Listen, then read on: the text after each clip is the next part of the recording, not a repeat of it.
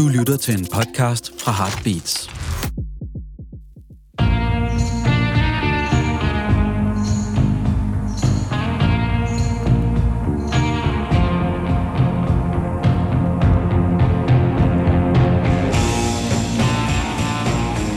Så er det sørme blevet tid til endnu en gang rockhistorier, og din værter er som altid Claus Lyngård og Henrik Kvejs.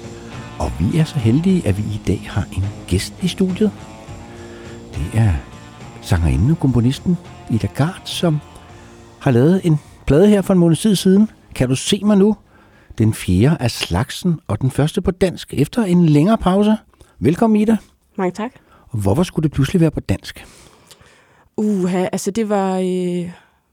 Jeg må ærligt sige, at det skete bare. Altså, øh, det var ikke noget, jeg havde besluttet mig for. Det var bare som om de der syv års øh, arbejde med øh, alt muligt af forskellige karakterer gjorde til, at øh, det var pludselig det, der kom ud. Og så fungerede det egentlig meget godt, og så tænkte jeg, ja, det er det, vi gør. Ja, det kan jeg godt forstå. Øh, Det er også det, vi gør. Jeg synes, vi skal springe ud i det, Claus, og Ja. ja. høre et eksempel på Idas. Ja, og Ida har jo vist sig som en quite storyteller på mange af sangene, og vi har som altid valgt en sang hver. Og jeg har valgt en om to skæbner, som øh, to, den hedder To Drenge, og man kan sige, det er så ligesom, hvor forskelligt det kan gå folk her i tilværelsen, sat på vers. Jeg synes, det er en rigtig god, så synes jeg også, øvrigt, det er en meget velproduceret plade. Den lyder tak. Godt, altså den lyder rigtig godt, den er lækkert lavet. Øh, men det skal ikke skygge for alvoren. Det er jo en ret øh, alvorlig øh, sang på en eller anden mærkelig måde. Ja. Som jeg godt kan lide, og den hedder som sagt To Drenge, og nu kan lytterne jo så selv drage deres konklusioner, for den kommer nemlig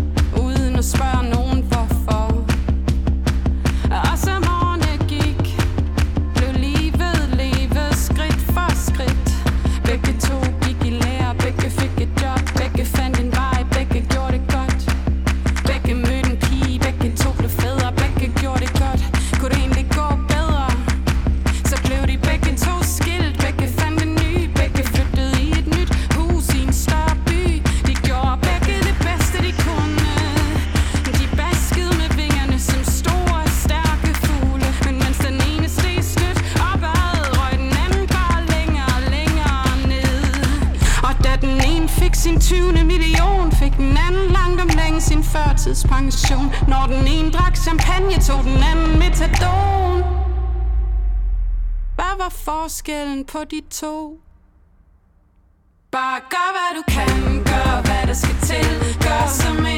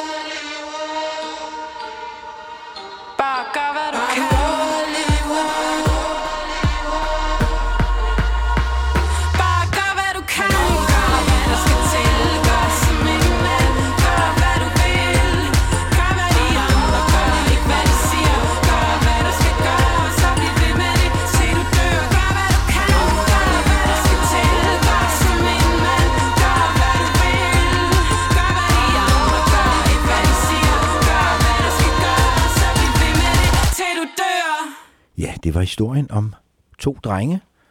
Og det er hele tiden en plade, som er præget meget af, som Claus var en storytelling-plade. Det er en, det er en plade, der fortæller mange historier. Det er det. Altså, det er jo sådan, at... Øh, øh, fordi jeg synes tit, så bliver man spurgt, hvad er det for en musik, du spiller? Og så siger man, det er sådan noget singer-songwriter, pop-rock, og så siger folk, nå, med andre ord, ikke særlig defineret. Og så øh, er jeg begyndt at kalde det storyteller-punk. Okay. Øh, så det er sådan lidt... Øh, ja, det, og det, jeg synes egentlig, det rammer det meget godt. Altså det der med sådan øh, tekster, der er detaljerige, og ja, fortæller historier, og så kombineret med... ja, Ja. Nogle, et rimelig hårdt beat. Ja. Men det fungerer godt, og vi er glade for pladen. Det er derfor, du er her. Men som altid, når vi har en gæst, så er det jo også gæstens smag og historie, vi er interesseret i. Mm. Hvor kommer de fra? Øh, hvad lytter de til? Hvad har de lyttet til? Hvad har formet dem? Og så videre. Og øh, du har som den første af vores gæster bedt om at få lov til selv at synge en sang. Fordi der er en grund til, at du ved det, at synge a cappella, som det hedder, det vil sige en akkompagnement. En sang, som hedder På Samsø var en pige, som vi med garanti aldrig har spillet før i rockhistorien. Det kan vi, det kan vi godt garantere. Ja. Og der er jo sådan en historie der, Ida. Kan jeg Jamen, altså, ja. Og, og jeg bliver nødt til lige at sige, fordi... For det første, så bliver jeg nødt til at spørge, har I hørt på Samsø var en pige på Spotify? Ja, vi har lyttet Ja, ja, er et postcard. påskeudgave. Ja. Jamen, og, og det er der, hvor det, jeg bare må sige, det der er problemet med, med hele, der er sådan et stort sangkatalog, øh, som jeg er vokset op med, og jeg har jo, altså, i mit hjem, der var der forbløffende lidt øh, musik på anlægget. Til gengæld så blev der sunget, når vi vaskede op, når vi kørte i bil, når der var fest, når det var, altså, alle mulige sange.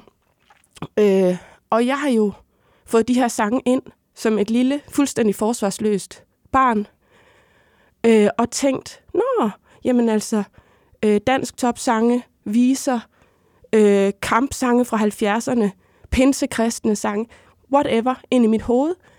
Øhm, så jeg kan alle de her sange, og når jeg så hører dem for eksempel på Spotify, så får jeg det sådan, det er jo forfærdeligt. altså, jeg, jeg, jeg, det er virkelig sådan, ej, det kan jeg ikke, det kan jeg ikke byde jer, altså, at vi skal høre det. Øhm, og nu er det jo, I, I, I beskrev det som, at det her, vi skulle lave det, det var et musikalsk selvportræt. Ja.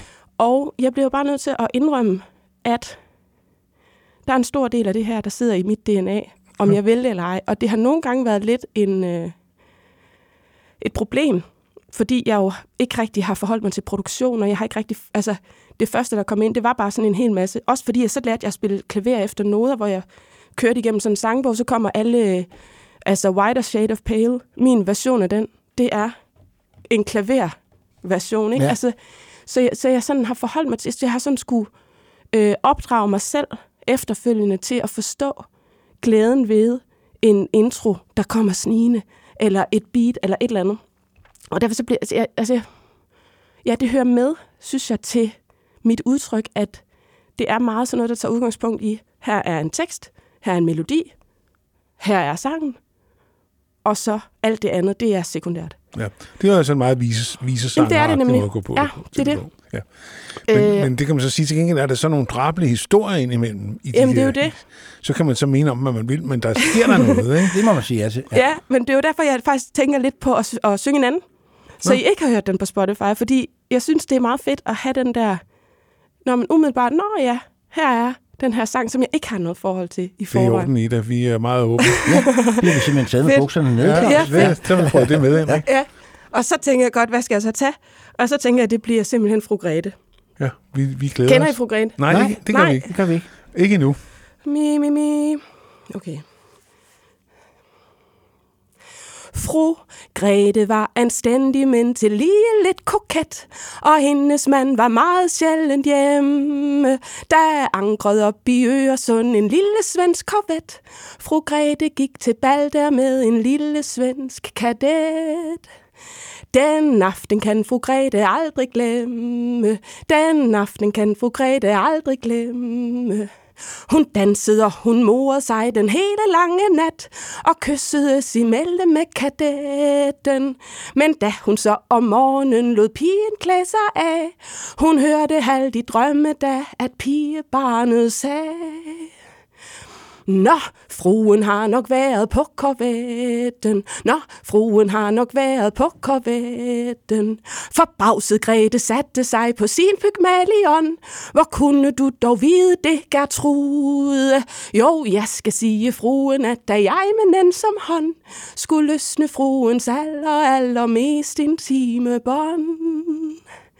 Der var de bundet med en sømandsknude. Der var de bundet med en sømandsknude. Ja. Tada! Så kan man selv gætte sig til resten. Ja. Ja. Ja, det var flot. Jeg vil Flot, sige, ja. ja. det minder mig om, vi havde sådan en bog, øh, min far havde sådan en bog, der hed Lystige Viser, som kom ned fra hylden en gang Yes, imellem. Og øh, det var præcis. sådan nogle sange, tit, der var sådan fulde af sådan, øh, altså, det var ikke eksplicit, men der lå hele tiden sådan noget frækt, ja. eller tit noget frækt mellem linjerne. Noget lystigt. Ja, noget lystigt. Ja, noget rigtig lyst. Så man sådan ligesom selv, som når man var lille, så kunne man lige finde ud af, hvorfor de voksne synes, det var Ja, så det var sjovt. det. Ja. Jeg tror også, det er det, der ligesom har... Øh, øh, ja, altså også hvis man hører mange af mine tidligere sange, så er der jo, der ligger hele tiden sådan en lille lystig øh, i alt det. Øh, ja. ja, altså jeg, jeg, jeg må bare sige, øh, ja, det fylder. Ja. Det, Ja. det, jeg kan godt se, og, og det der også med øh, sådan en handling, ikke også? Altså der er en person, vi følger den. Det er det også med to drenge, ikke? Vi har to drenge, så sker der det, så sker der det, så sker der det, og så bum, så var der en slutning. Det er rigtigt. Ja. Du, du er med andre ord fra et hjem med klaver, kan jeg næsten regne ud. Jeg er fra et hjem, hvor der kom klaver, da min mor og far blev skilt. Så skulle min mor øh, læse til lærer og begyndte at lære klaver efter noder, som, hvad ved jeg, 40-årig. Og så begyndte jeg så også, fordi jeg tænkte, åh, det var da nemt nok. Så før det var det guitar, der med. Ja, Et hjem med guitar, Henrik. Ja. Det skal Ja. man ikke kæmpe sig akustisk guitar med rem, der gik ud til hovedet. Nu som Henrik plejer ynder at sige, now to something completely different. Yes. For nu skal vi så ud til det, som man kan sige, det er musik, man hører gennem radioen, eller på plade, eller gennem venner. Og vi, du har valgt en, en af vores, en vi holder meget af her i rockhistorie, Grace Jones. Hendes scene mesterværk, øh, Hurricane fra 2008, der kom efter, jeg tror en pause på 20 år, kan det være ja. rigtigt? 19 år, tror jeg, det var. 19 Ja, år, ja. ja, det er også noget. Ja. Og der er heller ikke kommet noget siden, så det må lidt, hun er jo godt op i 70'erne efterhånden, Ja. ja. så jeg tror måske, det bliver den sidste, og det er jo, behøver du ikke skamme sig over. Der har du valgt nummeret uh, Williams Blood. Og hvad kan du fortælle os om Grace Jones? Og, Øh, jamen, altså... Ja, hvad kan jeg fortælle om Grace Jones? Jeg kan bare fortælle, at, øh, at den plade der øh, har virkelig været fast inventar i, øh, i bilen. Øh, og ja, altså, jeg, jeg, der var, det, det var nok... Jeg ved jeg kan ikke huske, hvilket år det var. 15 måske, hvor hun var i Danmark og spillede. Hvor hun spillede Northside og noget andet. Og så var jeg til koncert, hvor vi... Øh, det var øh, Horsens fængslet, der havde booket hende. Og jeg ved ikke, hvad der var gået galt, men det var som om, at der var ikke rigtig nogen, der havde fattet, at de skulle komme og høre Grace Jones. ja. Øh, så de havde sådan lidt problemer med at skaffe folk, og så havde de, af mit gæt, øh, inviteret en masse firmaer til, at oh, kom jeres medarbejdere og sådan noget. Så der var sådan en lidt underlig stemning på den der øh, græsplæne, fordi der stod en hel masse folk i jakkesæt med deres drinks, og ikke rigtig vidste. Forstod, de det vidste, Vidste, jamen, de det var, bare sådan Ja. lidt, altså, nå, jamen, det kan vi da godt høre nu, hvor vi er blevet inviteret. ja, ja. Og så kunne vi få lov at stå helt nede foran. Der var ingen med os overhovedet. Øh, så stod vi bare og hørte øh, Grace Jones, der, øh, altså, jeg, jeg har kun hørt hende den ene gang, så jeg ved ikke, om det var anderledes end andre gange, men hun, altså hun, hun havde en fest. Altså hun blev sådan lidt småfuld hen i løbet af aftenen, og hun gav den gas og glemte lidt tekst, og, vi, og det var ret fascinerende, det der med at stå så tæt på, at man kunne sådan få øjenkontakt med, med øh, ham, der spillede keyboard. Jeg tror måske, det var hendes søn. Jeg er ikke helt sikker. Ja. Øh, men han, du ved sådan det der, hvor der var på et tidspunkt, hvor hun lige glemte noget tekst, og han og får øjenkontakt, og sådan den der, ja, jeg ved ikke, hvad der foregår, men altså, jeg spiller bare videre. Og, altså, det var sådan en, det føltes som, som at være meget, meget tæt på til fest med Grace Jones, der lige underholdt lidt. Ja. Øh, bortset fra, at det var et vanvittigt fedt show. Altså, Ja, så ja. det var sådan virkelig... Øh, ja. Jeg så hende- jeg så jeg hende set i- hende i Tivoli, faktisk. Ja, var det Hurricane-tur? Ja. Ja, det var, det var også, altså hun Det er jo vildt, ja. imposant, ikke? Hun Ja. er jo, altså hun er noget at kigge på, må man sige. Hun er næsten sådan et skulpturelt øh, menneske, ikke? Vanvittigt. Og så har hun jo altid været sådan en slags modeikon, i hvert fald i 80'erne, da vi var unge. Hvad hedder han? Hvad hedder han? Øh, Jean-Paul Gut, hedder han det? Hendes? Gautier, ja. Gaultier, ja. Som ligesom klædte hende øh, ud. Og jamen, hun var, jeg har altid opfattet hende ligesom sådan en skulptur. Ja. Øh, samtidig med, hun har den der dybe, dragende Ja. stemme. Ja, også sådan lidt som sådan en, der kom lidt fra det ydre rum, eller et eller andet. Ja, Hun, ja. var, hun var sådan lidt Ja, ja. udenfor. Og der er en dokumentar ja. om hende, øh, jeg så for nogle år Er siden. det den der Bloodlight and Barmy? Det, altså, det hun den? er, ja, jeg tror, hun, Ja. er, hun er, altså, hun er for, hun er for viderekommende, vil jeg sige. Det tror jeg også på. Ja. Ja. Ej, men det er rigtigt, du siger det der skulptur. Jeg synes også, jeg kan huske sådan til koncerten, det der både hende, altså det der med sådan, og det der kropsmaling, og når, så, så kommer hun pludselig ind med en, sådan en stor, altså det er jo også sådan noget, hvor, altså mindblowing. Jeg tror, det var tredje sang, så kommer hun ind med sådan en kæmpe dildo på, hvor man tænker, hold da op. Ja. Ja. Hej, altså, Ja. ja. nå, jamen, så er ikke noget.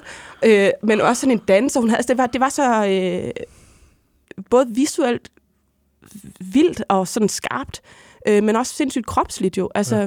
ja. Ja, man kan næsten altid danse til hendes musik. Jo. Ja. Og det skal vi prøve på nu. Vi skal høre Williams Blood, øh, et super godt nummer, som lige mærkeligt nok slutter på sådan... øh, Jamen, det er så, Amazing Det, er, Grace. jamen, det er så ikke så mærkeligt, fordi, hvad hedder det, det er jo en sang, som handler om hendes mor. Hun er opvokset som præste, en, en præstefamilie, og faren var åbenbart en meget streng præst. Og så tænkte man, hvor, hvor har du det der vilde, den vildskab, hvor kommer den fra? Den kommer så fra hendes mors familie. Okay, Det er Williams-familien. okay.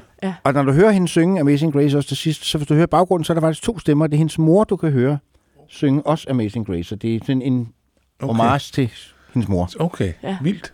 Ja. En god historie, Henrik. Yes. Jamen, så fik vi lige den med. Øh, lad os høre. Grace Jones, og hun bliver backet op af The Compass Point All Stars igen, som, Ja. ja. hvis man vil høre lidt mere om dem, så kan man jo gå ind og høre vores podcast om Island Records. Der snakker vi en helt del om det band. Det gør ja. vi. Ja. Williams Blood. You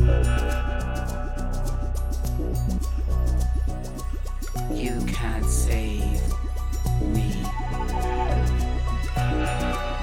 You can't save a wretch like me.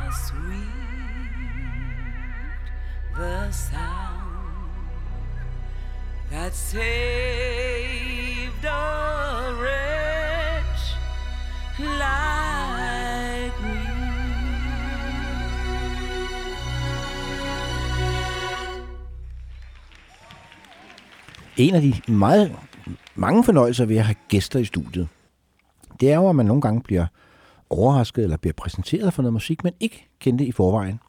Og sådan øh, folder det sig med den næste kunstner, vi skal høre, Ida. Ja.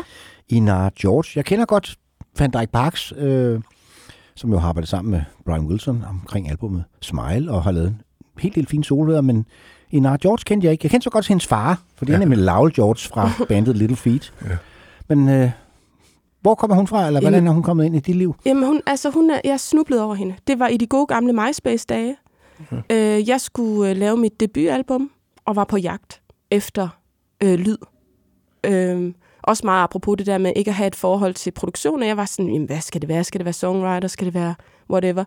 Øh, og så faldt jeg over det her, som egentlig er lidt et sideprojekt til... Øh, altså, det, det er sådan en lille af, afgrænset øh, projekt, hvor, øh, hvor nogle af hendes sange er der kommet en masse stryger på. Øh, og jeg var bare... Altså, jeg tror, det er kombinationen af den der meget, meget simple sang med et ret komplekst øh, arrangement. Øh, som, Meget Van Dyke Parks-agtigt. Ja, ja. Ja, okay. Ja. Jamen, jeg, kendte, altså, jeg kendte ikke ham. Nej. i forvejen, så det var bare sådan, wow, hvad er det her? Altså, øh, øh, ja, så blev jeg bare forelsket i det, og har ja, gået, altså, jeg tager tit, tit mig selv i at gå og synge den her sang. Jeg tror også, det var derfor, jeg valgte den, fordi den på en eller anden måde bare har snedet sig ind og sat sig fast. Ja. Ja. Jamen, det er en sang, der hedder Oh My Love, fra et album, der kom i 2008, igen 2008. Det er en invitation, og hun er måske mere kendt hos vores lytter som en del af duoen The Bird and the Bee. Ja. Øh, som jeg trods alt har en CD med, uden jeg i og for sig først sat hende i forbindelse med det projekt, fordi jeg ikke rigtig vidste, hvad dem medlemmerne hed. Det er bare sådan en, den er sådan en rigtig god en at gå og, og som mere baggrundsmusik sagt. Ikke? Så jeg kendte hende godt, uden at vide, at jeg kendte hende. Men jeg synes også, det, og det er utroligt, det er sådan det, man kalder lækker mod. Det er jo en lækkert nummer, det er jo lækkert at lytte til Ja. det her. Øh, man får det godt af det, og øh, det synes jeg, der ikke er nogen skade ved. Nej, og hele det album der, en invitation, har jeg så kunne læse mig til, er en hyldest til Edith Piaf, som du Nå. godt kan lide. Ja. Okay. Åh. Ja. Ja, For hun laver jo ja. senere også en plade, og hun mister sin far som 4-5 år. Han var jo en værre en. Ja. Og han var så en af de der, der både tog stoffer og spiste og drak. Han havde, så han døde jo så selvfølgelig af et hjertestop, øh, da hun var 4-5 år. Og hun laver også en plade om ham i 18, tror jeg, øh, der hedder Dearest Everybody, som er sådan en slags hyldest til, eller en hyldest, det ved jeg ikke, om det er, men det hvor hun bearbejder Tabet af sin far. Ja. af sin far, ja. Men det er der ikke noget af her. Det her, det er så mere en straight ahead kærlighedssang, så synes jeg, vi skal høre den. Oh My Love fra 2008.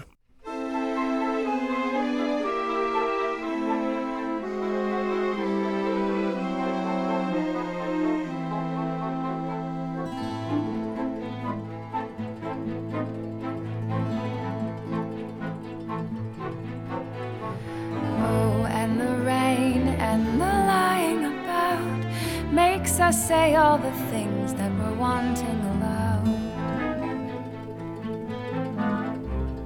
Close up the house as fast as you can. For the rest of the night, tell me how we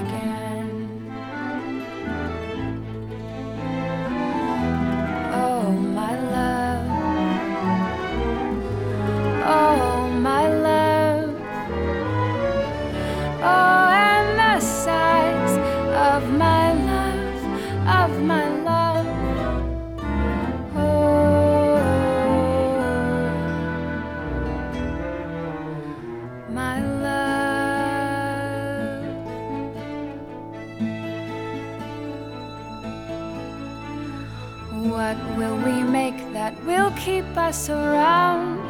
We are sending this up, never keeping it down. How old will we be when we come to our end? Never mind, never mind, let me tell you again. Oh, my love. Oh, my love. Oh, and the size of my love, of my love.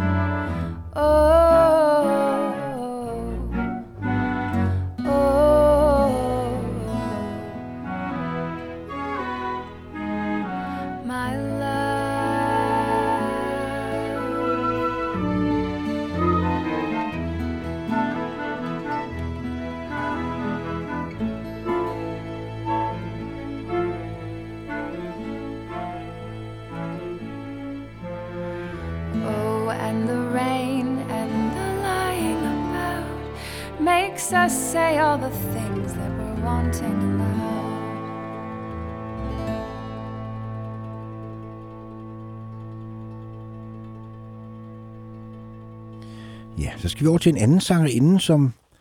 Ja, du er fra 86, må vi godt røbe. Hun er fra 88, ja, så du kan nok ikke huske, da hun kom frem. Men det kan Claus og jeg. Hun fyldte virkelig, virkelig meget i landskabet i Især nogle år, det- og så især- forsvandt hun. Ligesom. Ja. Ja. Hun lavede det der debutalbum, som, altså, som alle hørte og spillede til os. Det, du har valgt et nummer fra, er det der hedder, det bare har hans navn, Tracy Chapman. Som solgte ikke mindre end 20 millioner eksemplarer, Claus. Hold da kæft. Ja. det, det er meget godt, så den er ikke så svær at finde. Nej. Nej. Men øh, hvordan øh, stødte du på Tracy Chapman? Jamen, øh, det var simpelthen bare min storesøster, der havde den der plade, og hørte den, og jeg, altså, jeg tror, det der var, det var den der sådan, øh, stemmen, altså, som er den der, er det en mand, er det en kvinde, er det, hvad foregår der? Hun visker, hun siger sindssygt mange ord. Altså, jeg, jeg var jo lille, da jeg hørte det, jeg var sådan, ja, jeg, jeg blev bare nysgerrig på det, og, og, og så tror jeg, at det har hængt ved, fordi det er jo sådan, øh, Mm, ja, det der sådan meget øh, songwriter, øh, og så med de der politiske budskaber. Altså det er jo bare sådan, åh, man kan ikke lade være med at, at tænke, og, jo, og så kan man sige, jo ældre jeg, man bliver, jo bedre forstår man jo nuancerne i, hvad det er, hun egentlig synger. Altså, så jeg tror, det, det er også måske derfor, at den plade bliver ved med at være... Altså, det er jo bare en pissegod plade, så der er ikke noget med, hvorfor den bliver ved med at være god, men øhm, ja, jeg ved ikke, det er bare sådan en dybt i hjertet. Ja. Øh, Hun er nok sen, hvis hun var kommet frem 20 år tidligere, så var hun blevet kaldt protestsanger. Ja. Nå, det blev hun ikke. Nej, nej, det brugte man ikke rigtigt der i 80'erne, da hun kom frem. Det var Men, lidt, men det var, altså fordi den var så politisk, så var den anderledes. Så Talking About a Revolution hedder et af numrene, og det store hit, det var så Fast Car. Ja. Og du har så valgt et, hvor hun synger a cappella, Ja, apropos. ja. ja. Nå ja, ja, apropos. ja. Øhm, ja, jamen, og det var egentlig også, altså det var en- både for ikke at vælge dem, som alle kendte i forvejen, og så, og så fordi jeg bare synes, øh, at øh, ja, da jeg hørte det igen, så var jeg sådan, wow, det er, det er også modigt at synge bare sådan en, her er en fortælling, bum, tag ja. den. En ret grum fortælling Ja. om, Ja, om noget, der foregår inde i lejligheden ved siden af. Ja. ja, det er Som ikke er rart. Nej, det er ikke rart. Behind the Wall hedder Ja. nummeret. Og øh, hun forsvandt jo ikke, Tracy Chapman, selvom hun, altså, hun har jo udsendt en 7 plader siden, men hun har også altid været meget politisk engageret. Hun har ikke bare prædiket, hun har også... Nej, men, men, men er forsvandt, så tænker jeg, at forsvandt sådan, altså med at fylde så meget, som hun Ja, gjorde, ja, ikke? det er rigtigt. Ja, ja, men, ja, ja, men hun er... øh, Blev ved, men jeg til gengæld langt, altså, så jeg kunne læse, så har der ikke kommet noget siden 2008, har hun ikke Nej, nogen det er åbenbart skæringsåret. Okay. Ja. Rigtig meget i 2008 i, år, i ja. denne her program. Åh, Øh, oh, det, det er fordi, det, det, det, det er det år, jeg vandt uh, karrierekanonen, så det er derfor, Nå, jeg ja, tror, det er det er derfor, det har fyldt meget. Og det vidste Tracy også, så hun Ja. ja. holdt op med at udgive. Ja, efter nu- så- nu er det nu er nok. jeg færdig. Ja, det er det. Ja, Nu det er tror jeg. Og det Ja. lyder rigtigt. Ja. Men lad os høre hende, før hun var færdig, fra hendes gennembrudsplade fra 19, var det 88, 89, 88? 88. Ja, nummeret Behind the Wall. Last night I heard the screaming, loud voices behind the wall. Another sleepless night for me, it won't do no good to call the police. Always come late if they come at all.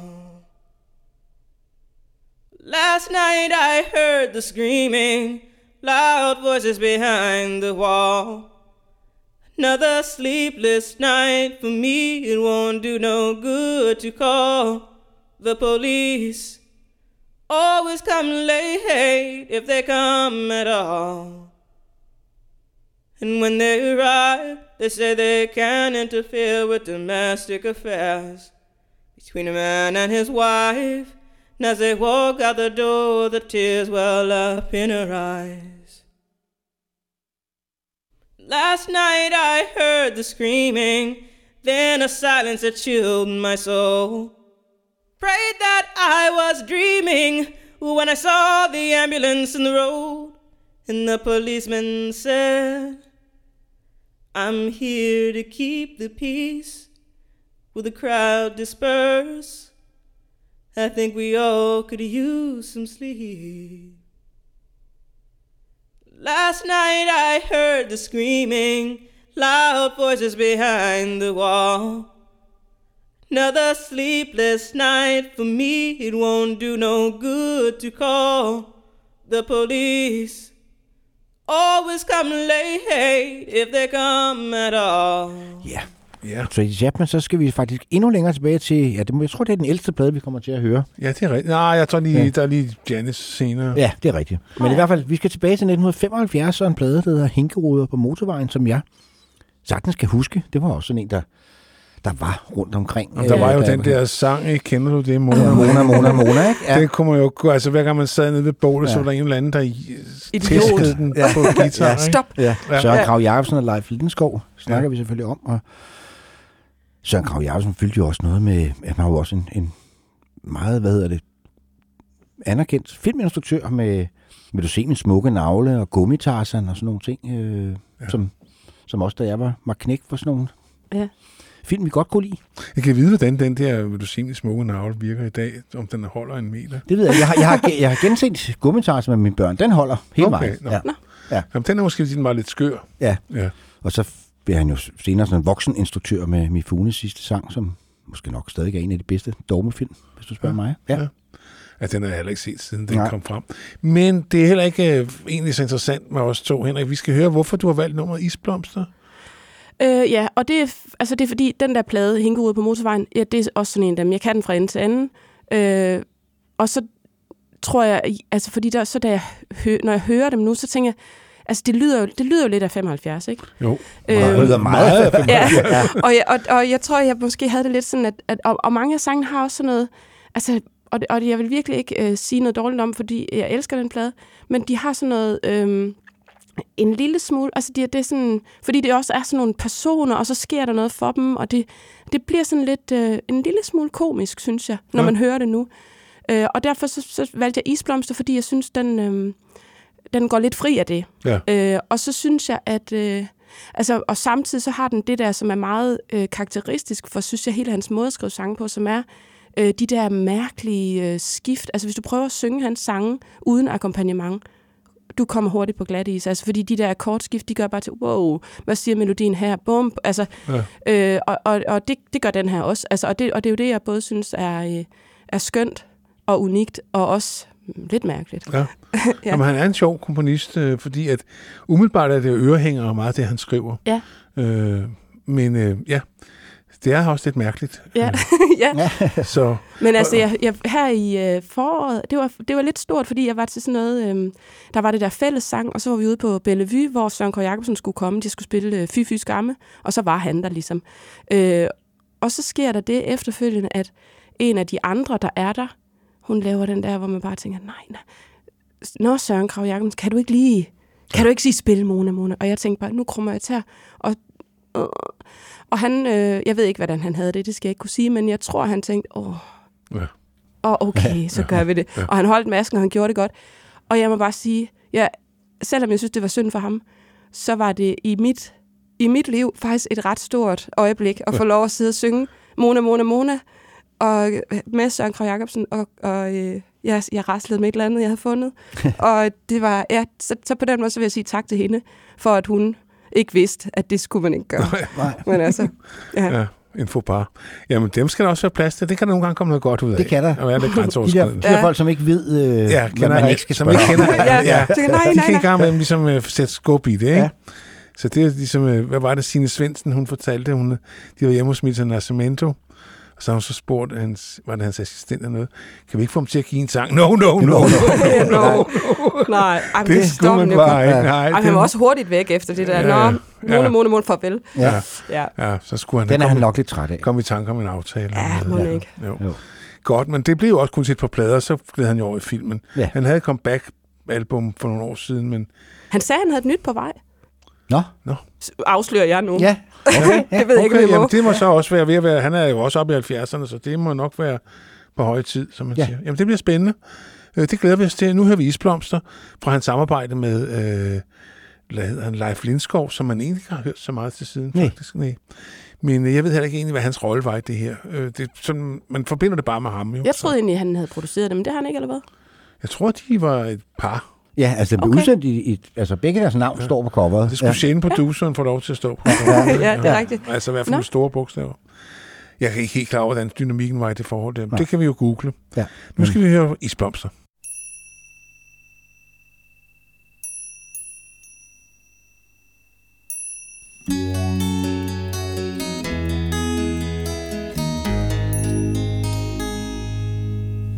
Det skete i går efter festen.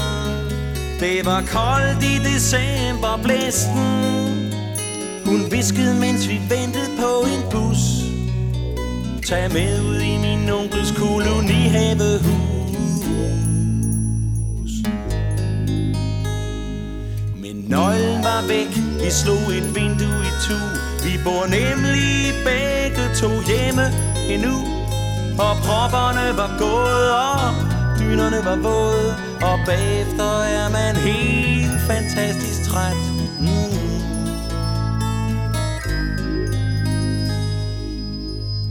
Vi gjorde det vist nok uden. Men mens vi lå og røg min sidste cigaret Kom der isblomster på ruden.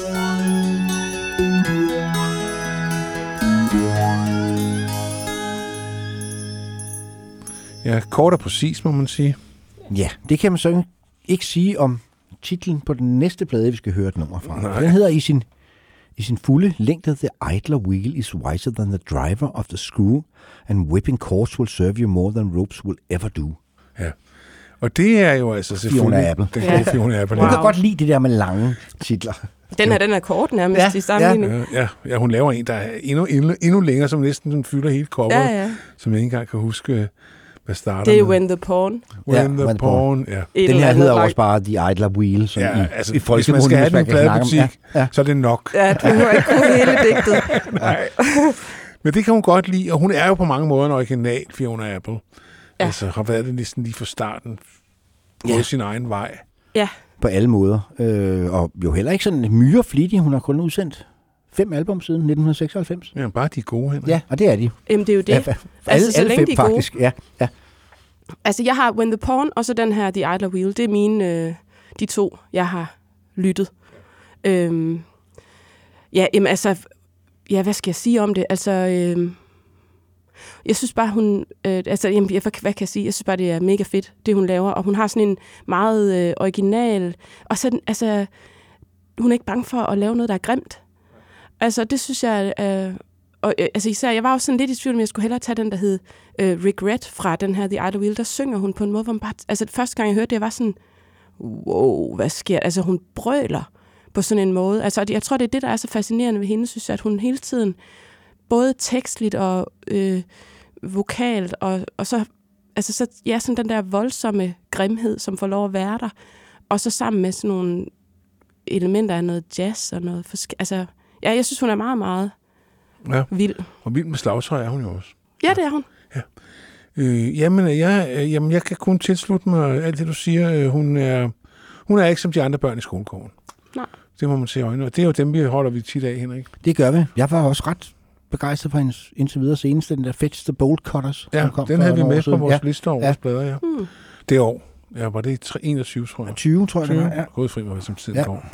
Ja, men i hvert fald, vi skal høre Hot Knife, øh, hedder nummeret, og øh, jamen, det er faktisk på mange måder et typisk øh, Fiona Apple-nummer, synes jeg. Ja. ja. Så without much further ado, hvad år er vi i? 2000? Vi er 2012. Nå, jeg troede, vi var 2008. Ja. Ja. 2012. Yes.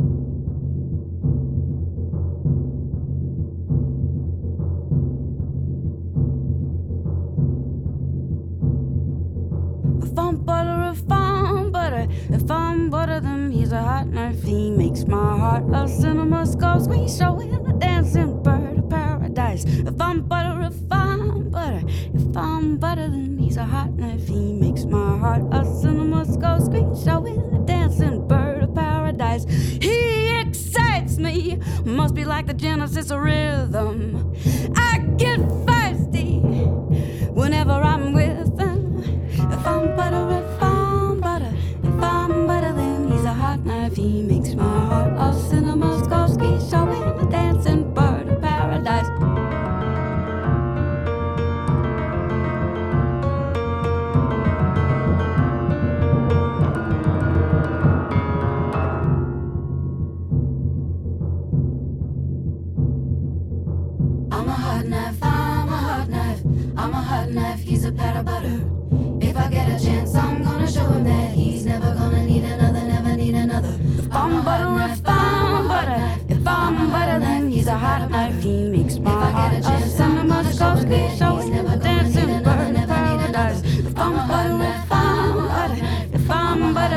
he's a hot knife. He makes my heart a cinema Skorsky, showing a dancing bird of paradise. He excites me, must be like the genesis of rhythm. I get feisty whenever I'm with him. If I'm butter, if I'm butter, if I'm butter, then he's a hot knife. He makes my heart a cinema scope screen showing a dancing bird of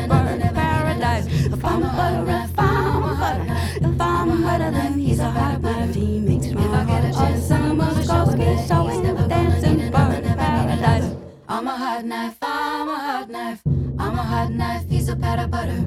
If I get a chance, I'm gonna show him that he's never gonna need another, never need another. I'm a hot knife, I'm a hot knife, I'm a hot knife, he's a pat of butter. If I get a chance, I'm gonna show him that he's never gonna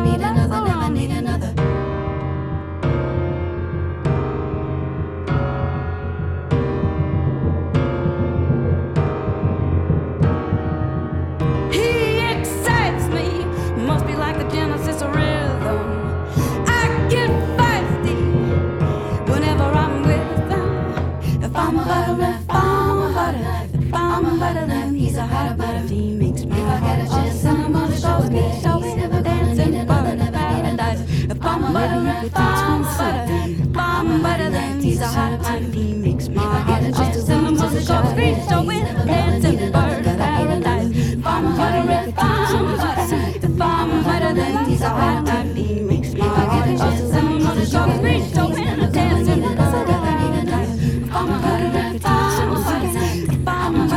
he's a hot type. He makes my heart just some of the sugar cream. He's never gonna do better than back in the night. I'm a hotter than I'm a hotter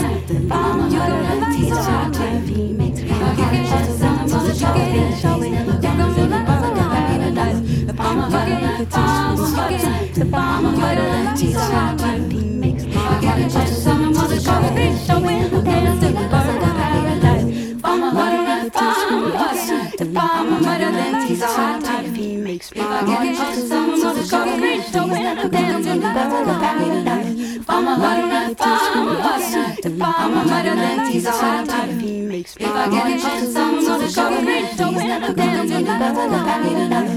Ja, fra Fiona Apple og USA, så skal vi en tur tilbage over Atlanten. Vi skal til Belgien. Ja, til både Belgien. Belgien Ja. og Kongo, kan man sige. Sap Mama, Ja. som jo er et øh, pseudonym for en dame, der hed, eller en kvinde. Mar- Maria, øh, Maria Dol- Dol- Dolny. Dullen. Dolny. Dulne? Jeg ved det ikke. Nej, det gør jeg heller ikke. Hun belgisk. Ja. Knows? Men belgisk far, kongolesisk mor. Ja.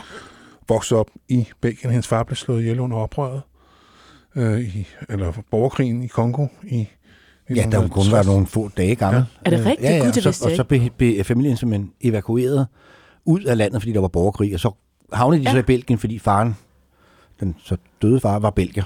Så Okay, sådan- ja. ja. Nå. Ja. Så fik moren, som så var kongoleser, altså så opholdstilladelse. Så hun voksede op i Belgien, og hun har senere udtalt, at der var ikke mange sorte i de kvarterer, hun voksede op i, så der var ikke rigtig nogen at identificere sig med. Mm. Og måske derfor arbejder hun så meget med sin afrikanske identitet som kunstner. Ja. Jeg har set hende på Roskilde, faktisk. Ja. Eller hende, hun havde en ordentlig trup med. Ja. Det var ikke, det var ikke en eget solo over det. Hun var også meget generøs med at uddele... Øh...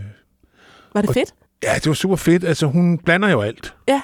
Hun har ingen respekt for nogen stilarter. Nej. overhovedet. Altså, der var elektro, der var afropop, der var hiphop-rytmer, øh, der var lidt jazz. Øh, det var sådan...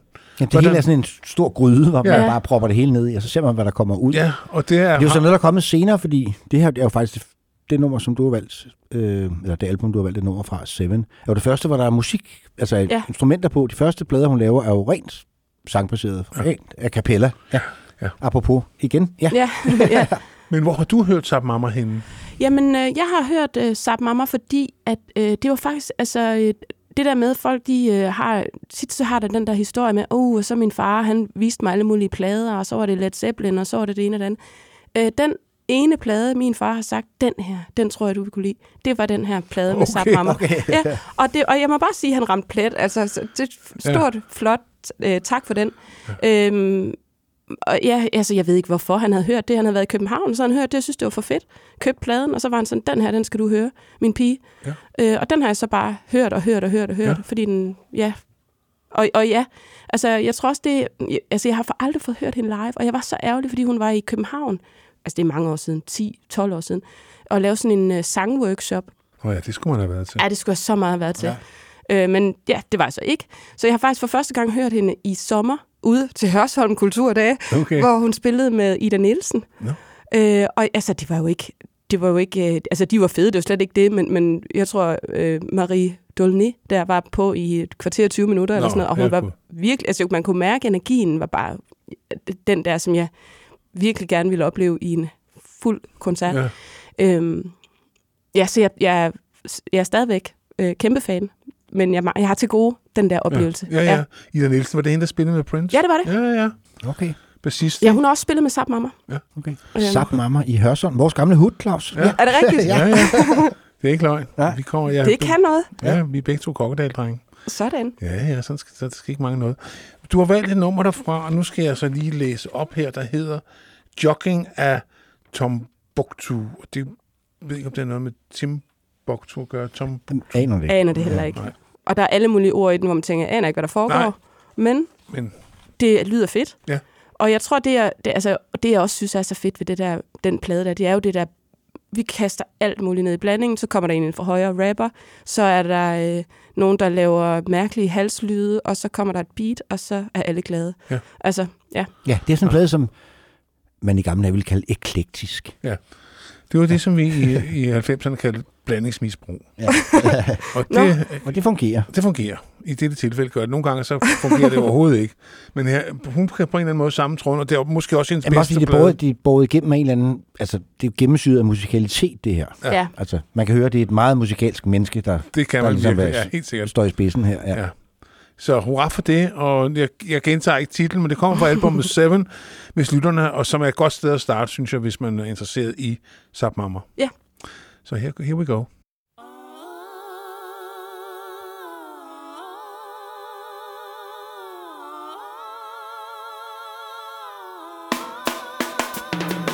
Si vous voulez connaître leur parcours et cette chanson eh bien je vous invite à en découvrir le son vivant. On va chez les tartites chez eux, c'est pas le fric, mais c'est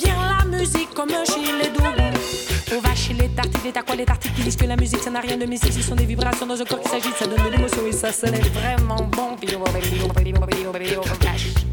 Hmm. On va courir un peu, ça irait prendre un arbre, ça vaut mieux que des pneus. T'as vu un peu là-bas les yeux des amoureux, ils saisissent leur moment d'extase. Et comment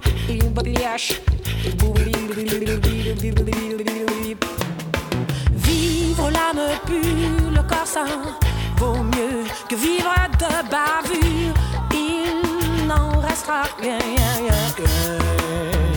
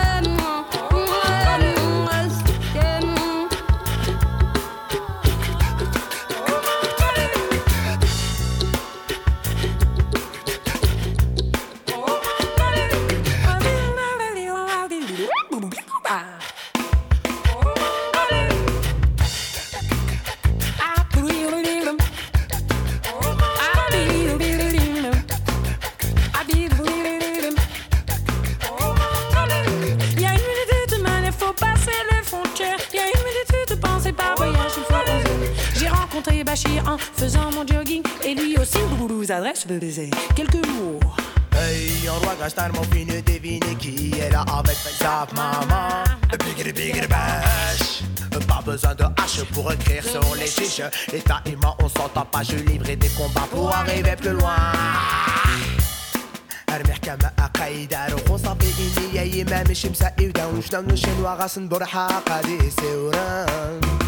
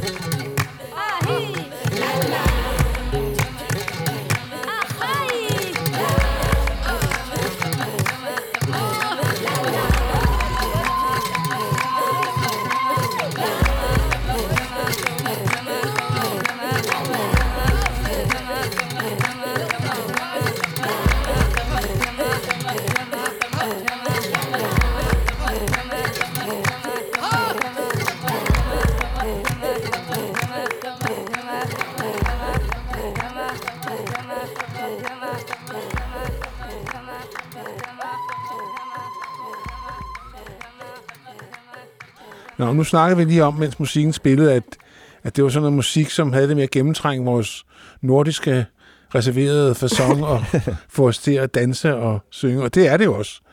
Det er musik, der gør en glad. Ja. Også selvom budskabet kan være alvorligt. Det kunne vi så ikke greje i det her tilfælde, for vi fattede ikke en bjælde. Nej. Men til gengæld, så kan vi jo så den næste, øh, vi kommer til... Kommer er vi mere ind i velkendt rockhistorie-territorie? Ja, vi har faktisk også lavet et program om det band, han var med i, Ja. Nirvana. Øh, og det er selvfølgelig Kurt Cobain, der tog livet af sig som ganske ung. Og denne her plade, du har valgt nummer fra, det var faktisk det første posthum album, der kom. Nå. Øh, efter, altså, det kom efter han døde i april, og pladen kom i november. Det var deres MTV Unplugged, som var sådan et fænomen der i starten af slutningen af 80'erne, starten af 90'erne, hvor rockbands spillede deres musik akustisk. Ja. Eller semi-akustisk. Ja, sådan, ja, men, men i hvert fald i en nedskaleret Ja. udgave, ikke? Ja. Og det kunne være en meget blandet fornøjelse. Nogle bands gjorde det rigtig godt, øh, og andre sådan, ja, jo. Men han, øh, han var kontrær som altid, øh, Kurt Cobain, og insisterede på at have gæstemusikere med fra Meat Puppets og Cello, og i det hele taget sådan, og også heller ikke et hitspækket program på den måde. Nej, det var også en anden måde at høre Kurt Cobain på, fordi de var jo sådan ret aggressive i deres udtryk, Nirvana. Ja. Her, altså her var det pludselig singer-songwriteren Kurt Cobain Ja. næsten, ikke? Jo. Øh, Og du har så ovenikøbet valgt en coverversion, et Ja, Bowie-nummer. altså, Ja. det synes jeg også selv er lidt mærkeligt, faktisk. Men øh, altså, øh, min indgang til Nirvana var den her plade her. Øh, og, og ja, jeg, jeg, jeg ved ikke... Øh, ja, jeg kom jo sådan på bagkant af, det, af hele det der.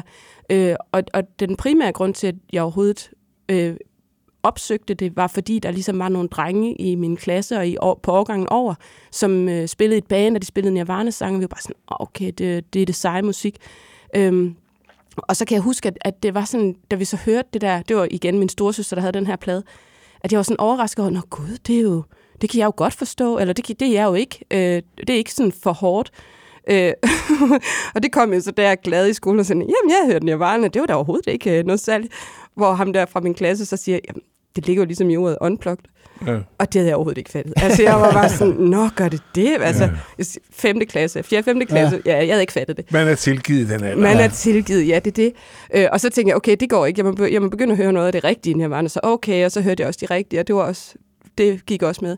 Men øhm, ja, og så, og så øh, var det sådan lidt en åbning ind til nogle altså andre grunge bands og rock bands og sådan noget. Så, så, og det er jo også det, nu skal man vælge en liste på 15-16 numre.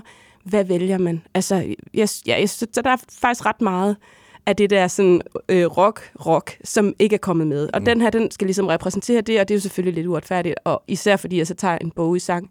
Men jeg vil også gerne have David Bowie med, og så tænker jeg, så, så To slår vi to fluer med et smæk. Ja, er og, så. Ja. og så også fordi jeg ligesom, ja, sad og lyttede, og så var jeg sådan lidt, men hvad, hvad er det egentlig, jeg ville nu vælge at sætte på? Og så synes jeg faktisk, at den her den er et rigtig godt bud, fordi det er en virkelig god sang, og øh, man kan høre energi. Ja, jeg synes, der er noget... Det er jo nok også generelt, jeg er lidt mere songwriter, end jeg er så meget andet. Hvor- Nej, i hvor- hvert fald hvis man hører din, din aktuelle plade, er der jo ikke meget rock over den som Mm, sådan. Det, nej. Det er jo sådan, ja, det er jo elektronisk popmusik, kan man Ja. ja. stille kalde det er det. jo ikke? Jo, jo, ja. jo. Ja. Story, Ja, og jeg- og jeg må sige- storyteller-punk. Ja, ja. Det er storyteller-punk, Okay, ja. Øhm, jamen altså, ja, det der øh, rigtige rock-lydbillede, det, det, ja, det, det havde sin tid for mig. Det har der vist også haft sådan generelt ude i den store verden. Der er masser Ja, man kan sige, at altså, rockmusikken er ikke sådan i, i høj kurs pt. Men det Nej. kan være, at den får en revival på et Måske. tidspunkt. Det er der til at vide. Nej. Altså, ting, øh, det går jo i sådan nogle bølger, ikke? Det er jo det. Øh, måske, måske ikke. Det kan vi ikke gæste om. Men i hvert fald er der bred enighed om, at 90'erne var det rockens sidste store årti. Ja. Og et af de store bands var jo i det årti Nirvana. Mm. Så lad os hylde dem med deres i øvrigt glimrende øh, Bowie-cover. The Man Who Sold the World fra 1994.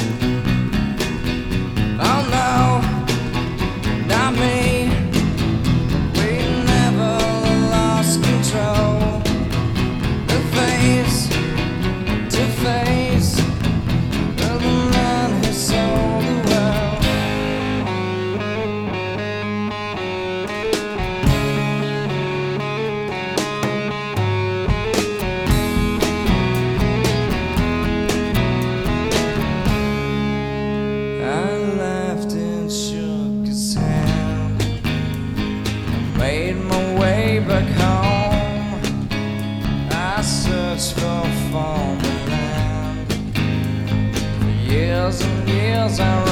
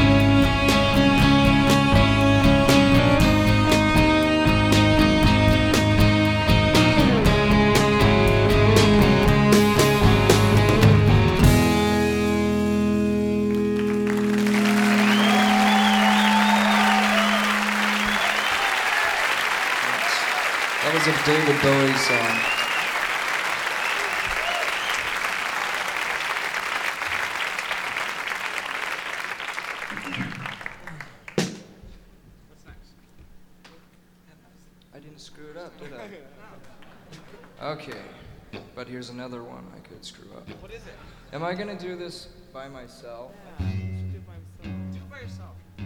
Okay, well, I think I'll try it in a different key. I'll try it in the normal key. Yeah. If it sounds bad, these people are just gonna have to wait. We'll do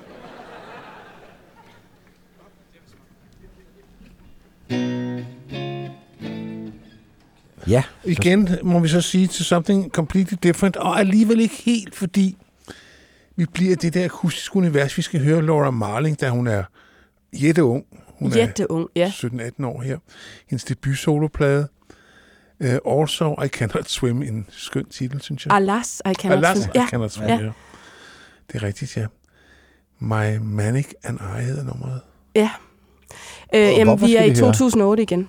Altså, Ja, øh, det og. Ja. og, det er, og det er igen den der, hvor at jeg, jeg tror simpelthen, jeg, altså, der, der sker jo noget, når man opdager noget musik, så, så altså den der følelse af, det her, det har jeg fundet. Ja. Jeg tror, det er derfor, at det også øh, ja, hænger ved på en helt anden måde.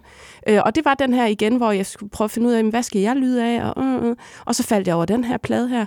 Og øh, hun har sådan nogle elementer. Hun har lidt, der er sådan en sang på den plade, hvor, hun, hvor, hvor det er sådan lidt, lidt jotle-agtigt, øh, og nogle forskellige, altså meget, meget, øh, ja, i virkeligheden i tråd med mange af de andre, jeg har valgt, hvor det er, der er nogle tekster, der fylder meget, og der er en stemme, som er ret speciel, og så, øhm, ja, altså hvad skal jeg sige om det? Jeg synes bare, at øhm, det, det er nogle fortællinger og et univers, som på en eller anden måde er sådan både øh, øh, naivt og øh, mørkt.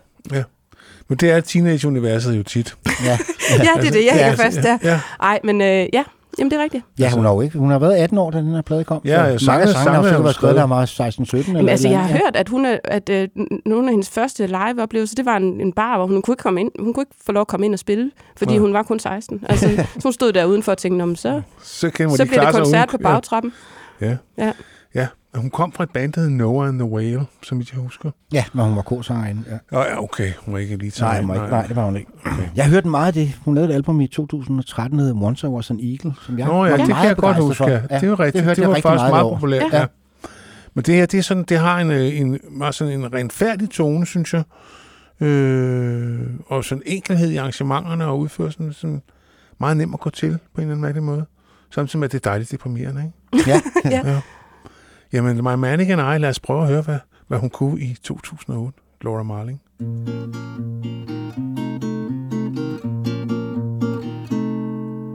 He wants to die in a lake in Geneva. The mountains can cover the shape of his nose. He wants to die where nobody can see him, but the beauty of his death will carry on. So I don't believe him.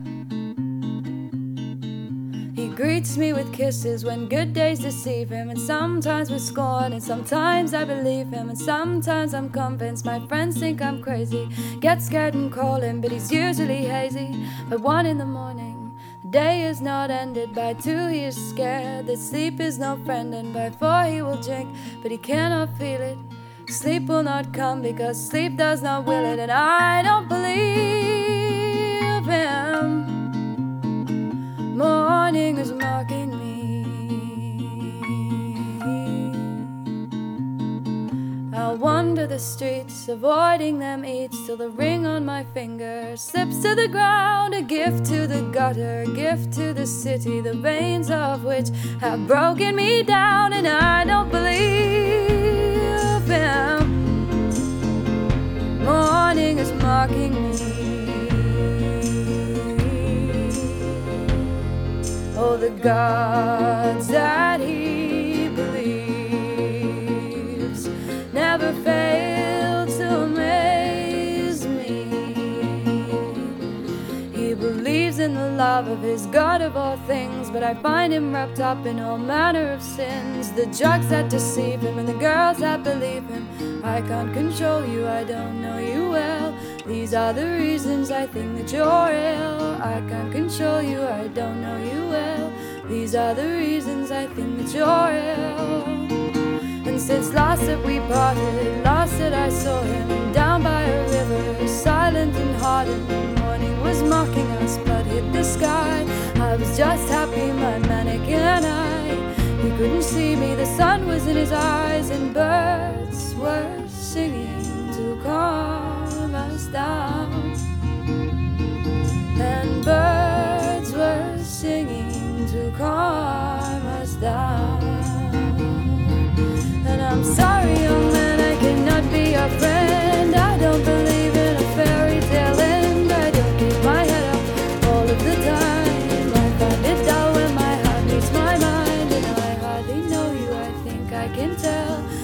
are the reasons I think that we're ill. I hardly know you. I think I can tell. These are the reasons I think that I'm ill. And the gods that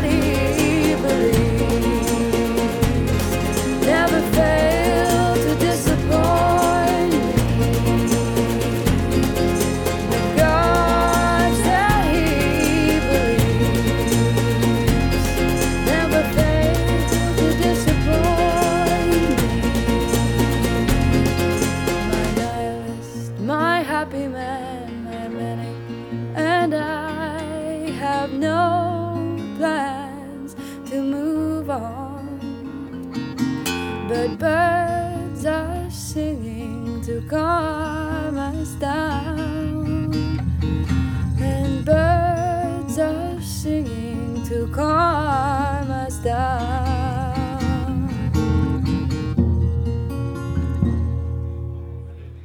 Ja, Laura Marling. Nu skal vi en tur til Tyrkiet. Det skal vi. Ja, det skal vi. Øh, ja, vi skal til øh, Tarkan. Ja. ja. Som øh, kom ind i mit liv ved et meget mærkeligt tilfælde, fordi øh, øh, ja, det kommer så simpelthen af, at jeg så en reklame i fjernsynet for rejser til Tyrkiet. og så tænkte jeg, wow, det der musik, det kan noget. Øh, og øh, ja, så var det, at min mor hun sagde, godt, jamen øh, det må vi udforske. Jeg ved ikke, det har hun aldrig gjort, hverken før eller siden. Det må vi udforske. Øh, så vi kørte ned til øh, Bazaar Vest i Aarhus, og sagde til den første, den bedste pladeshop, giv mig noget tyrkisk musik. Vi vidste ikke, hvad det var. Det var jo før Shazam og hvad det nu var, man kan i dag. Øhm, og så giver ham der os to CD'er, og så kommer jeg hjem og hører, og jeg hører den der Tarkan først, og tænker, det her det er mega fedt. Og så bum, sangnummer, den her vi skal høre, det er så den der sang, der er fra reklamen. Så jeg var sådan lidt, okay, det her det er ikke tilfældigt. Tarkan vil mig Okay, noget. Ja. Øh, Og det var simpelthen den sang, der blev spillet det var den sang. Okay. Ja, altså så jeg var sådan lidt, okay, det er virkelig godt ramt. Øh, ham dernede på Bazaar Ja, Fest. ja. Øhm, og altså, jeg må jo sige, at jeg har... Altså, det er jo sådan noget, der kommer ind fra højre, og jeg har ikke dyrket tyrkisk musik som sådan. Men jeg må bare sige, at jeg synes, det er en virkelig, virkelig god plade. Og jeg...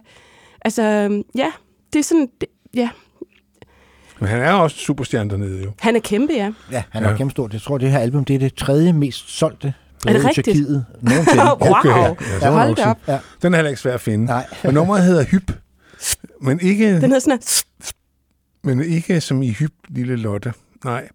Øh, det betyder sikkert noget. Ved du, hvad Nej, det det er bare lyden. Altså, Okay, det, jeg, okay. det, jeg kunne tolke mig til, det var øh, noget med, at når man trækker en person ind til sig sådan her, Ah. at det er det, det betyder. Nå, Okay. Ja. ja. Pladen hedder Karma, det ved vi godt, hvad det betyder. Det forstår Ja. jeg. Det har hævnet sig på os mange gange, Henrik. Ja. øh, ja, men altså, jeg Men kan han er bare... sjov, for han kommer også ligesom fra sådan en, en togkulturel baggrund, øh, denne Tarkan, for han er faktisk opvokset i Tyskland, Ja. og flyttede så tilbage til Tyrkiet, da han var 14-15 år eller et eller andet. Men, men hele sin barndom har han boet i Tyskland. Okay. Ja. Men Tyskland er også det land uden for Tyrkiet, hvor der bor flest tyrkere. Ja. Det er selvfølgelig rigtigt. Ja. Jeg har lige været i Ham- Hamburg, der var også et stort tyrkisk kvarter, faktisk. Ja. Så man skulle ikke gå så langt, hvis man vil have en kufte. Nej. Nej. Nej. Nej. Men vi skal høre med øh, Tarkan, som øh, fra pladen Karma for Og året 2000. er 2001.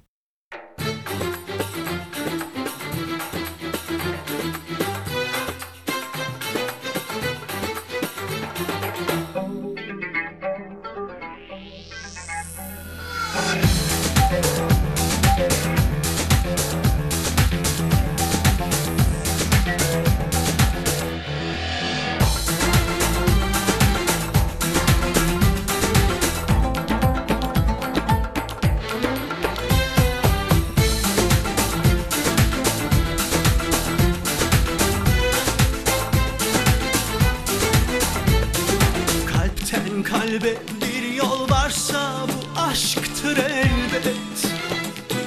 Rüzgarın yetti bana koptu bir kıyamet. Aç kapını ben geldim. Giyeyim ateşten gömlek. Kuş sütüyle beslerim seni. Mis yerine koklarım seni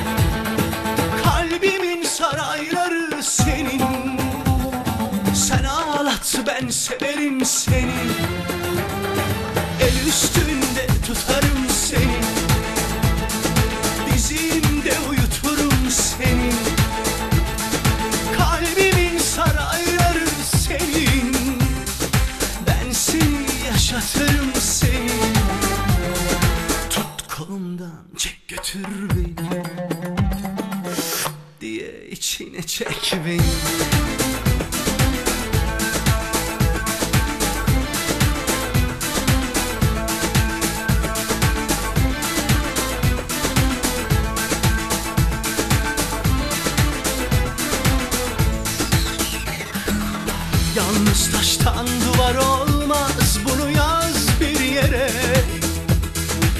Sarılıp yatmazsam uyku girmez gözüme. Dünya gözümde değil Olmuşum sana pervane. Kuş sütüyle beslerim seni. Mis yerine koklarım seni. Kalbimin sarayları senin. Sen ağlat ben severim seni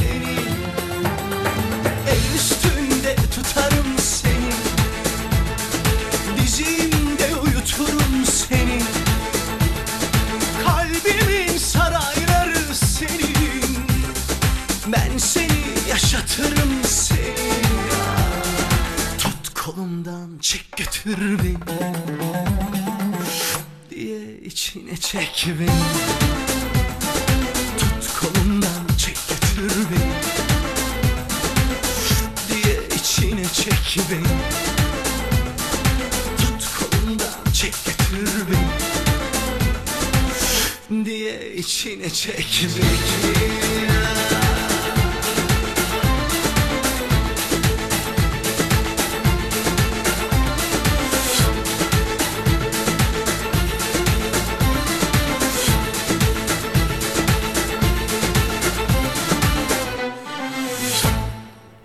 Tarkan, som tog sådan, hvad vi forbinder med, med sådan traditionel tyrkisk musik, men, men opdaterer det. Ja, altså ja, vi snakkede lige om, at det er sådan, øh, ikke helt ulige, hvad Sorten Muld gør med Ja. dansk folkemusik og techno kombineret. Ja. ja. Ja, ført op til date, øh, uden at, at, at glemme den oprindelige tone. Ja. Det er super fint. Eller skal, hvad, hvad, hvad du jo et eller andet sted også laver lidt på din plade, for jeg, jeg fornemmer ja. også lidt visesang over det, du laver, og så pakket ind på en helt Gud, anden ja, det har måde. jeg slet ikke tænkt over, men det, det er da egentlig rigtigt Ja. nok. Vise, visepunk. Ja, ja. Visepunk. Ja. Vise, ja, visepunk, eller hvad kan man sige? Åh, visetronica. Ja. Den var god. Ja. Den må du bruge i den næste pressemeddelelse. Ja, ja, eller næste plade, så bliver det bare rendyrket visetronica. Ja. ja, simpelthen. Og det går, alle pigerne øh, går i åen, og alle fyrene skyder sin kugle for panden. Ja, det er rigtigt, Og, ja, ja. ja. Ja. Så, så kan det ja, ikke og blive mere de sørgeligt. er uartige på kryds Ja, og tværs, ja, ja, og, og- og musikken Ja, ja, pumper og ud. hvem hold er egentlig det far til barnet, Ja, hvad ikke? sker Ikke? der? Ja, ikke? Ej, det bliver vildt. Det bliver vildt.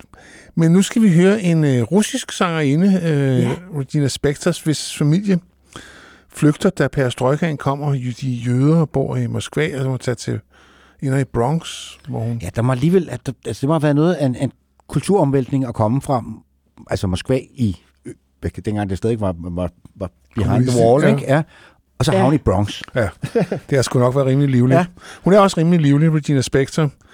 Hun er alt andet end kedelig, og hun har faktisk lavet en stribe rigtig gode plader, synes jeg. Ja. De har altid været at lytte til. Og du har vandt en, der, et nummer fra øh, den plade, der hedder Far. Far. Hendes andet album, Ja. mener jeg. Er det er. hendes alt? Ja. Nå, okay, ja. Jeg og tror, der hun er havde lavet lidt, for det er fra nogle- 2009 i det. Ja, men der var det, der, øh, ja. der Ja. tænkte, okay, hun får lov at komme med. Ja, Selvom hun ikke helt Nej, er fra guldåret. nej. Nej. 2009. Men du har valgt nummeret, øh, hvad hedder det, Laughing With. Laughing with. Ja, og jeg var faktisk sådan lidt, skal den her med, eller skal den ikke med? Men, men det, er min, det er sangskrivnings... Øh, det er sangskrivnings... Øh, kvaliteten, der sagde, at den skal med. Ja. Og det er det der med, altså ja, den er bare sådan, øhm, det, er, det er sådan en lidt mærkelig spøjs sang, altså, og man hører den, og man tænker, hvad foregår der, hvorfor siger hun alle de her ord? Og så pludselig til sidst, så forstår man, nå, hvad? Og så hører man den igen, og det har jeg så hørt den igen og igen og igen. Ja. Øhm, ja, Det er vel også sådan, man lærer. Altså, man lærer vel af, som sangskriver, man lærer vel af andre sangskriver, der engang man måske bryder reglerne, eller, eller narrer en lidt. ja, ja, jo. ja, og det er jo også de- en sang, som har et, hvad, skal man sige, religiøst, spirituelt tema. Ja, det har den. Jamen på et meget... Øh, også, altså det er jo meget jordnært på en eller anden måde. Altså det er jo sådan en... Øh, ja, den, altså... Ja, ja, det, det er ikke sådan, at, at det, jamen, det er selvfølgelig dybt, det kan man jo godt sige, det er, men det, det er på en eller anden måde en let, en let sang om Gud. Ja. Ikke? Jo, altså, Gud og latter, det er jo meget kontroversielt. I Rosens navn, der er der jo en, øh, en munk, der vælger at brænde hele biblioteket ned, frem for at en bog om, om hvorvidt Jesus ler eller ej, Ja. skal Nå. have lov til at eksistere. Ja. Ja, sådan- det er jo måske også om det forhold, man, man, man får til Gud, når man kommer tættere på, på endelig, som de, er, de siger, der er ikke nogen ateister i skyttegravene. Nej. Nej. Men øh, til gengæld så prøver vi at få det bedste ud af det livet her, kan man sige. Men Laughing With, jamen det er en smuk sang, synes jeg, og øh, spændende. En spændende kunstner, som jeg ikke tror, vi faktisk har spillet før. Det tror jeg faktisk heller ikke, vi har. Nej, det har jeg ikke. Nej. Nej, og det er ja, fra hendes, jeg sagde jeg andet album, det er lidt noget røv, det er hendes andet album, sådan, Officielt, ja, ja, for hun har officielt, nemlig hun har sådan udgivet sådan meget tre øh, sådan selvudgivelser, eller hvad man siger, inden da. Ja. Ja, og det er også en del, synes jeg, meget af, hende, af den historie, man fortæller om hende, at hun netop startede som meget indie og spillede på den der Sidewalk Café, og jeg har faktisk også spillet på Sidewalk Café. Nej, men altså det der sådan, at, at ja, der på en eller anden måde, jeg tror også, det, det, ja, det er det, at hun har været sådan lidt, øh, kørt hele tiden den der sådan lidt indie-stil, samtidig med, at hun jo har øh, udgivet på store selskaber. Ja, ja, ja.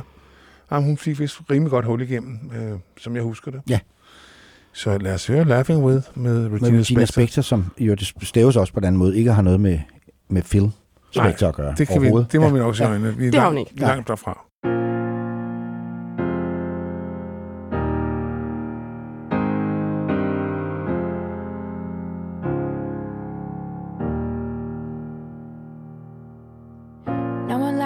God in a hospital. No one laughs at God in a war. No one's laughing at God when they're starving or freezing or so very poor.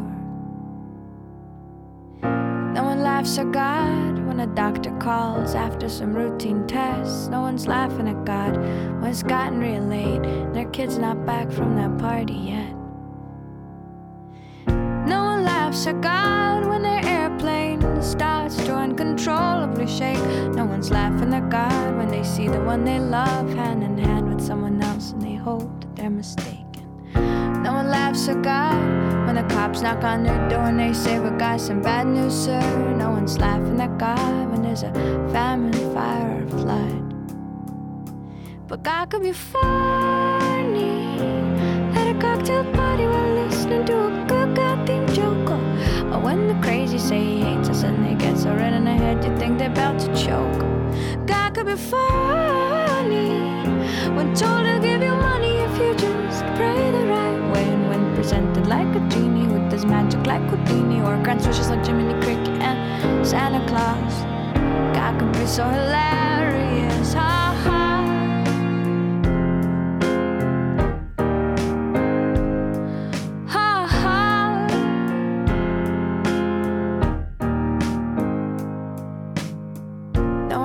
laughs at God in a hospital. No one laughs at God in a war. No one's laughing at God when they've lost all they got and they don't know what for. No one laughs at God on a day they realize that the last sight they'll ever see is a pair of hateful eyes. No one's laughing at God when they're saying their goodbyes. But God could be funny at a cocktail party say he hates us and they get so red in the head you think they're about to choke. God could be funny when told to give you money if you just pray the right way. And when presented like a genie who does magic like Houdini or grants wishes like Jiminy Cricket and Santa Claus. God could be so hilarious. But no one laughs at God in a hospital. No one laughs at God in a war.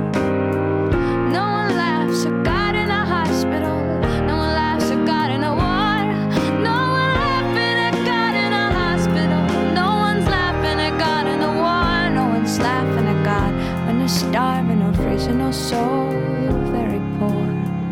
No one's laughing at God. No one's laughing at God. No one's laughing at God. We're all laughing with God. Og endnu en gang, som vi ynder at sige i dette program, now to something completely different. Fordi nu skal vi høre noget hiphop. Det skal vi. Ida? Jamen altså, og den her, det, det er også sådan en, hvor jeg lige vil, jeg, der er nogle forbehold her. Øhm, det her nummer, det er en repræsentant for hiphop-genren, hvor jeg, må, at jeg har det sådan med det, at øhm, øhm, det her nummer, da jeg hørte det, så var jeg sådan, what, det er vildt det her. Øh, men det er faktisk ikke, fordi jeg har sådan lyttet vildt meget til det. Det er, det er altså jeg, og jeg har det sådan med hele det der hiphop. Altså så er der sådan, øh, hele det der hiphop. det lyder, men altså der er sådan mange af de der øh, store hits, hvor jeg har, jeg har hørt det, og det taler til mig. Men jeg har stadigvæk en meget sådan svært ved, fordi tekstuniverset, øh, det hele, jeg føler mig ikke som målgruppen. Nå. Altså, Du er ikke inkluderet. Nej.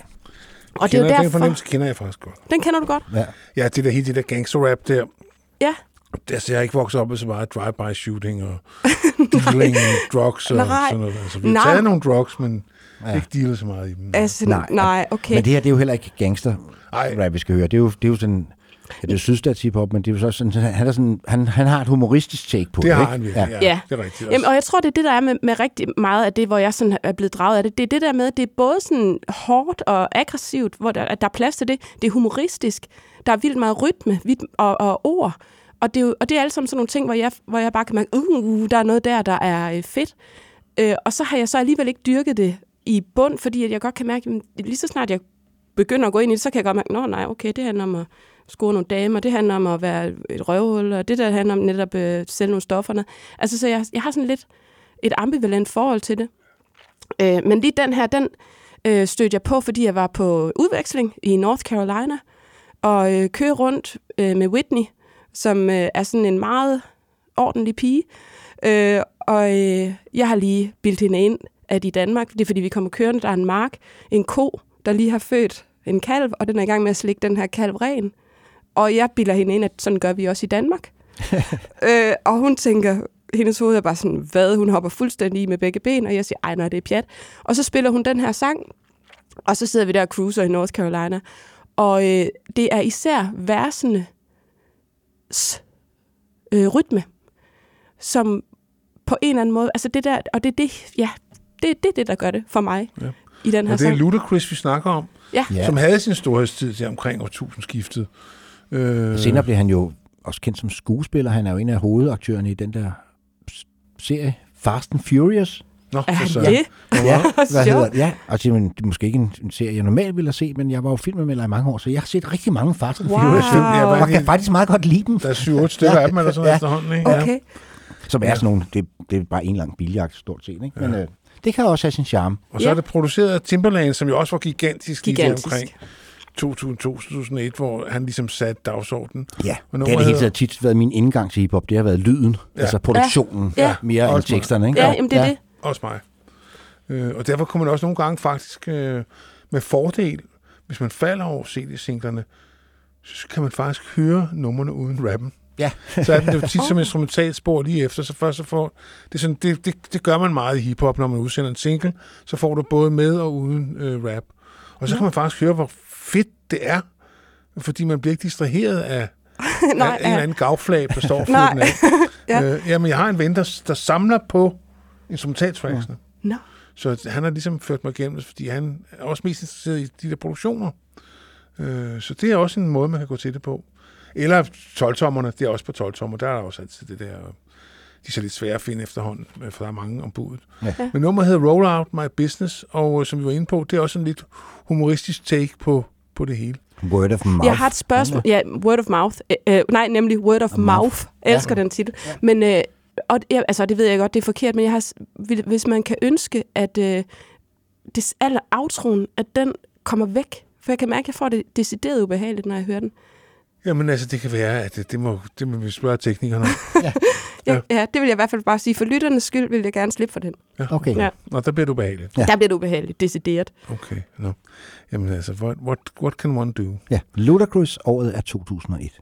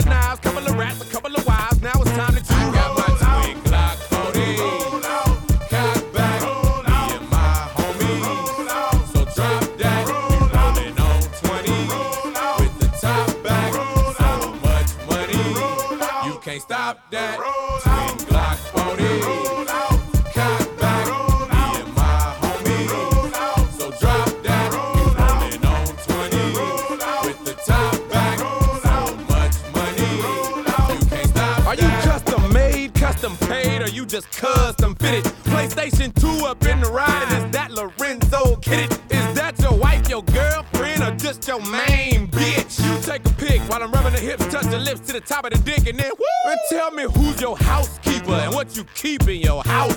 What about diamonds and gold? Is that what you keep in your mouth? What in the world is in that case? What you got in that case? Get up out my face, you couldn't relate. Wait to take place at a similar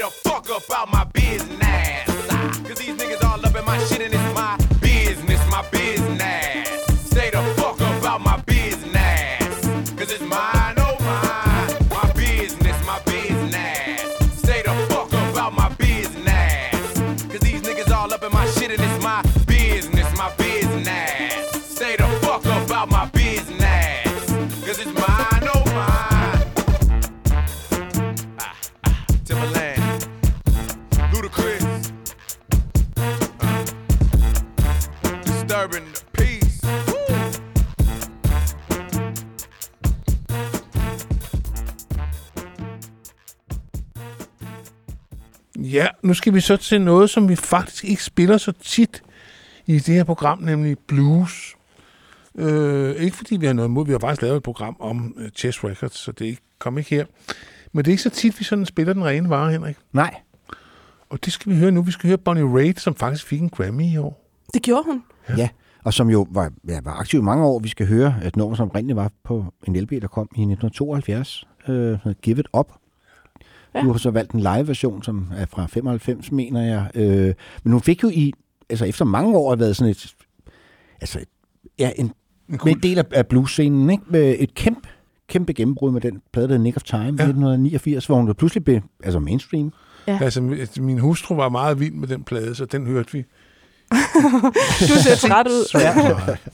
Ja, men det var også fordi, at så sagde jeg, hvis man så sagde, at der findes flere plader med, det interesserede ikke damen. Nej, men det kan jeg sagtens kende, Ja. ja. genkende, det der. Nå, nej, nej, det er den her. Det er den her, vi hørte. Ja. Men så. hvorfor skal vi høre Love Me Like a Man? Jamen, vi skal, altså det er fordi, øhm, og det er frygtelig pinligt for mig det her, men altså øh, en Greatest Hits-plade med Bonnie Raitt har siddet i øh, vores bil, mens vi har turneret. Vi har turneret rigtig meget i Tyskland, og det er bare indbegrebet af tur i Tyskland. Det er Bonnie Raitt, Greatest Hits. Nick of Time er på pladen. Øhm, mange forskellige, og, og, og også den her øh, live-version, hvor jeg bare hver gang jeg hører den, så er jeg sådan, er det seriøst? Er det live? Altså er det et take, hvor hun, altså, og det er det jo bare, hvor hun synger og ja, spiller og man, guitar. Og man kan også høre, hvor fed en guitarist hun Jamen, er. det er nemlig ikke? det. Ja. Og især rytmikken i det der, hun spiller. Altså, man, jeg er bare sådan helt, what? Altså, for det ligger så langt tilbage, og sådan så... der er sådan en ja, enorm sejhed i, i det, som jeg bare synes er fuldstændig vanvittigt, at det er... Nå ja, det spillede jeg bare lige den dag. Ja, hun er nemlig Altså, altså, hun er nemt Det er hun. slagt, Og så er det også ret fedt, fordi det er jo et nummer, som egentlig er skrevet af en mand, Chris Smither. Nå. Love Me Like a Man. Ja. Men når det så bliver sunget af en kvinde, så får det jo pludselig en, en altså, får det en, et twist, som jeg rigtig godt kan lide. Ja. Ja, det er en god, det er i hvert fald noget, der, der rykker. Så lad os, uden flere kommentarer, hører vi en live-version af Love Me Like a Man med Bonnie Raitt.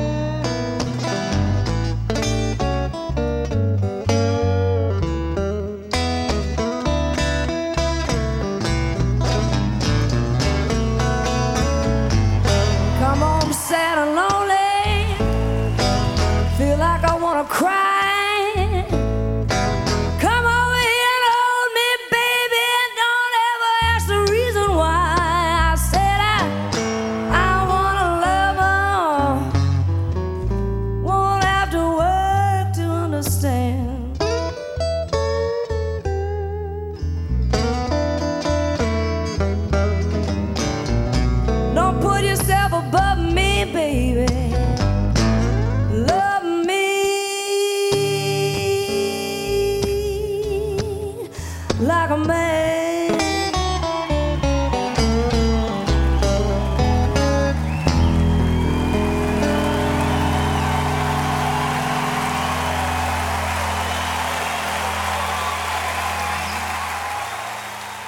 Nå, Claus, nu skal vi tilbage til vores ungdom. Det, det kan vi jo godt lide. Det, har, Nogle gange det i her nummer har jeg jo faktisk danset til rigtig mange gange. Ja. Og ligefrem, det tør jeg ikke sværge på, men måske også scoret til. Det kan Ups. det vides ikke. Men i hvert fald var det noget, der kunne få os ud på dansegulvet. Det var det, og det er jo Eurythmics, vi snakker om. Ja. Det er titelnummeret fra deres andet album, Sweet Dreams Are Made of This, som Jamen kom i altså. 83. Ja. Ja. Og det var en plade, vi hørte rigtig meget af. Er du sindssyg? Ja. Jamen altså, det er jordens bedste nummer. Ja. det, det, må, altså, det er derfor, det er med. Altså, for jeg var sådan lidt... Jeg blev nødt til at have en- Anne Lennox med, og jeg var sådan omkring uh, Diva-pladen, og det skulle det også være sådan noget. Så må det bare sige, det der nummer, altså, det er jordens bedste nummer. Altså ved du hvad, hvis man står der klokken 3 om natten, og de er sammen lidt døde derude, så hvis man smider det på, og de kommer høvlende fra alle verdenshjørner, ja. og danser videre. Nu er jeg DJ er ikke så meget mere, men det har været sådan en redningsplanke Nå, okay. nummer. Ja. Men der er sådan nogle numre også, så der er nogle Michael Jackson, nogle Prince-numre. Ja. Ja. Nogle, altså, de virker hver gang. De virker, De virker hver gang. Jamen, jamen, og det må man bare sige. Ja. Godt gået. Ja. Ja. ja. Og så kan det være aldrig så politisk ukorrekt Michael Jackson, men han kan altså noget på et dansegulv. Ja. Jamen altså, prøv at høre her. Ja, jeg, jeg, øh, sket er sket. Ja. Og musikken, det, det er bare... Ja. Det er, som det er. Altså, ja. Og det, vi ved så heller, altså, det er jo sådan lidt... Ja, men det skal vi ikke, vi skal ikke os ud i noget her. vi skal bare sige, at uh, Eurythmics var en duo, der bestod af Annie Lennox, som du nævnte, og så Dave A. Stewart, og han skrev rigtig meget af musikken. Og det er en ting med den her sang, det er, at den faktisk går i de samme akkorder hele vejen igennem. Ja. Det er jo et eksempel på, at man kan rigtig meget med lidt, hvis man får fat i det rigtige riff og den rigtige melodilinje, fordi den kører hele tiden i de samme fire akkorder, tror jeg, eller sådan noget. Ja. Ja, men der er jo ingen grund til at gøre det mere kompliceret, end det behøver at være, Claus. Men det er jo det. Ja. Og det, det, det. Og det, altså, Ida siger, at det er verdens bedste sang, så, har vi jo ikke, så, så kan vi jo ikke andet end bare sige, jamen, så lad os da høre den. Ja. Her kommer verdens bedste sang, Sweet Dreams are made of this.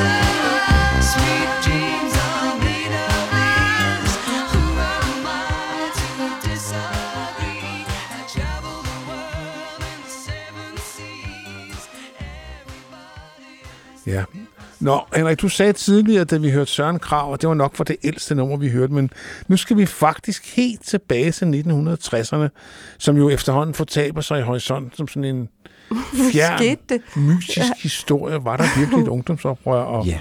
Ja. og tog de virkelig alle de stoffer? Og... Ja, vi skal til San Francisco i 1968. Ja.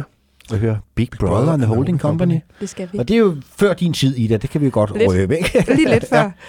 Øh, Så øh, hvor- hvordan er de kommet ind i billedet? Jamen altså, øh, i virkeligheden, første gang jeg hørte Janis Joplin, nej, altså øh, Mercedes-Benz var sangen, jeg hørte først, Øhm, og jeg kan huske, at jeg...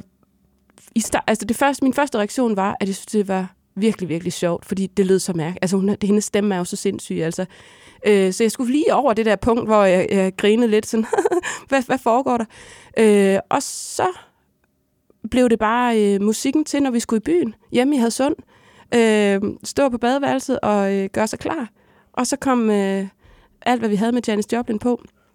Øh, og, og ja, hun er jo også en af de der øh, Klub 27, øh, Ja, hvor desværre, ja. vi fik det, vi nåede at få, og det var egentlig For- ja, virkelig godt, men også ærgerligt, at man ikke... Nej, der var ikke så meget. Nej, man kan Nej. sige, hendes, hendes, hendes, altså hendes helt store plade, den der hedder The Pearl, den udkom jo først efter hun var død.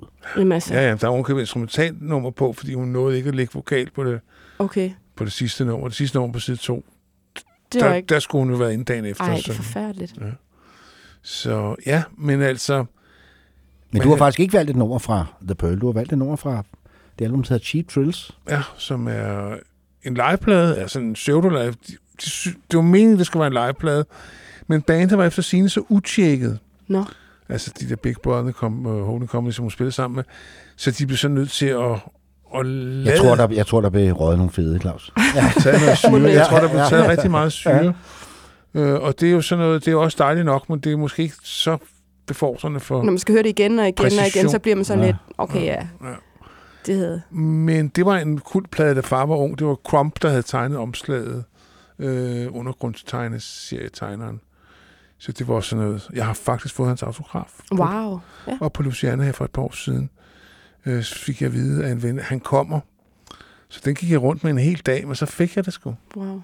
Så ja, ja. det var lidt sent at få hendes, ikke? Jo. Og øh, det er jo sådan, det vi dengang kaldte syrerock. Men fordi det er Janis, der synger det, så transcenderer det jo også. Det er jo en soul-sang, hun, hun fortolker her. Ja, Piece of My Heart, hvad hedder det, som jo er oprindeligt blev, blev udsendt ja, året før den her coverversion af, hvad hedder det, Irma Franklin, ja. storesøster til Aretha. Aretha ja. Mm, Øh. og hun lavede aldrig skjult på, at det var den sorte musik, hun, Mm. hun elskede og var inspireret af. Og så lærte hun vist også hvide piger at trykke den virkelig af. Nogle gange med uheldige resultater. ja. Jamen, altså, det er jo også sådan, øh, altså, øh, ja, kan man det? Må man, må man det? Øh, altså, øh, ja, det der, når, når øh, jamen, i forhold til det der, vi snakker om med øh, at, at være målgruppen eller ikke målgruppen, altså, kan man se sig selv i noget musik, eller, og, og ja, altså, må man som hvid synge sort? Eller hvad man kan sige, det, Ja. ja. Ja. Øhm, ja. Jeg Men, synes, øh, det er et, i, min, i mine ører er det et, et bud, og en, øh, ja, jamen, jeg synes bare, det, hun er, det er vildt. Du har hørt meget Janis Joplin. Ja, det har jeg. Ja. Jamen altså, det er det, rigtig det værste, man kan lytte meget til, synes jeg. Nej. Vi har også lavet et program om hende, faktisk. Ja. Øh, Så, så. ja, lad os høre Piece of My Heart fra det herrens år 1968.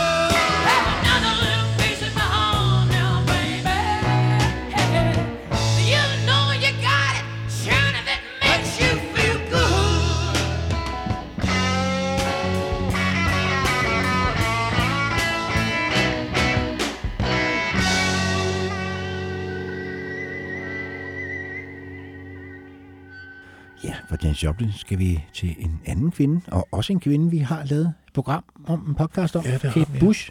Der er lige så mange kvinder i det her program, og det er sådan bevidst, eller er det bare... Jamen, jeg har faktisk tænkt over det, altså fordi, øh, altså jeg, jeg tror simpelthen bare, jeg må sige, at, øh, at der er jo nok noget med, at, øh, at hvis jeg skal lave, altså jeg tror, hvis jeg skulle have valgt sådan øh, sange, der skulle, øh, hvad kan man sige, her er, hvad jeg synes, andre skulle høre, der kunne være fedt at høre, så tror jeg, jeg havde målrettet øh, gået lidt mere øh, bred, altså sådan lige lidt til værks, eller hvad man kan sige. Men øh, jeg må bare sige, at, at når det hedder musikalsk selvportræt, så er der flest øh, kvindelige artister, der har, hvor jeg har sådan, er blevet betaget af det. Altså, jeg, og det er jo selvfølgelig nok, fordi jeg, jeg har let efter, hvordan, hvor kan jeg passe ind, eller hvor kan jeg, øh, ja. Altså, så, så man kan sige, det er jo ikke, fordi jeg ikke har hørt øh, mandlige. Jeg har hørt masser af mandlige, men, men jeg har måske ikke... Nej, hvis man skal lede efter rollemodeller eller spejl, Ja, det er jo det. spejlinger eller et eller andet, så er det måske meget naturligt, at det er en og samme køn. Ja, Ja, altså ja. på nogen måde i hvert fald, øhm, tror jeg, at der, at der er sådan en... Jeg kan bedre identificere mig Ja. med det. Altså, ja. Det kan jeg sagtens forstå. Ja. Og du har så valgt en af de helt store, en, som altså, jeg er rigtig vild med hende, Kate Bush, jeg var over scenen der i London. Åh, år det var du. Ej, ja. Det var altså den dyreste koncertbillet i mit liv. Men den bedste. Ej, det ved jeg ikke, om det var. Ja, det var virkelig godt. Okay, det var ja. virkelig godt. Ja, du har valgt titelnummeret for det, der mange anses for at være hendes mesterværk, Hounds of Love. Jamen, jeg var i tvivl om, hvad jeg skulle vælge, fordi jeg, jeg var omkring... Altså, jeg synes, det der er med hende, det er jo, at, at hver sang er sit eget lille... Altså, en lille film, eller en lille sådan... Univers. Øh, ja, og jeg, og jeg var sådan, jamen, skal jeg vælge... Jeg var omkring mange forskellige, for, og jeg, synes, det var sindssygt svært at vælge. Øhm, og så, ja, så blev det Hounds of Love, fordi, nå ja, den var også god. Der er ikke én sang med hende, hvor jeg vil sige, det er den. Der er mange, mange sange. Øhm, ja, og hun, jeg, synes, hun er virkelig bare sin egen. På en eller anden måde. Også nogle gange, hvor man tænker, hvad foregår der inde i det hoved? Altså. Ja, men det er også, men også hun er jo så straight, Ja. ja. når man hører hende snakke. Jeg ved godt, hun godt kan lide at ryge en spliff i ny og næ. Men altså, hun er jo så lidt rock and roll, altså sex, drugs and rock and roll, som man næsten kan forestille sig. Hun elsker at bo, du ved, både sammen med sin far og mor, så længe hun overhovedet kunne, ikke? Og Jo. altså, det er jo sådan meget væk fra øh, søge, hvad skal man sige, mediernes søgelys. Jeg har aldrig nogensinde været involveret i nogle skandaler eller noget som helst. Nej, jeg kan gå meget op i at at passe sin have. Hun har også lavet en sang om at kigge på vaskemaskinen, når den kører rundt. Ja. og sådan noget. Ja, fuldstændig. Ja. Så det er fint. Det her det er sådan en sang, der handler om at være bange for kærlighed. Ja. Ja. Sådan tolker jeg den i hvert fald. Ja, Ja, det gør jeg også. Ja. Ja, det tror jeg også, jeg gør. ja. Det er der også god grund til. ja. og den er fra Ja. ja. og Hounds of Det er Love. noget er- forfarligt noget. Ja, for side, den er sådan en ret sjov plade, fordi alle hitsene ligger på den ene side, side 1, og så side 2 er sådan en lang suite. Og det var den, den Wave. opførte hun jo Ja. så i, øh, i London, der på det der teater, hvor vi så den. Ja, det var det i 17 eller 18. Øh, hvor det var en del af koncerten. Det var Ja. hele den der Nå. side 2 på Hounds of Love, hvor hun ligger i en redningsvest. Det handler om en kvinde, der ligger ude i havet og er ved at drukne øh, skibsulykke, og så alle de tanker, der går gennem hendes hoved. Det er sådan svide. Wow. Så Ja. hun så reddet til sidst, så kommer der selvfølgelig en helikopter flyvende. ja, ja, men der... Altså, gjorde den det i Så salen? bliver vi reddet, Ja. ja. Ja. ja. ja, ja. Den fik ikke for lidt. Ja, men det er jo sådan noget også, altså jeg så sådan en, jeg tror det var sådan en julespecial, hvor, altså fra et eller andet, jeg ved ikke, 70'erne eller et eller andet, hvor hun sidder og spiller, og, og jamen, altså det der med, der hele tiden, at at det er så visuelt, og det er sådan så konkret en til en netop, jamen hvis der er en helikopter, der kommer, så kommer der en helikopter. Ja.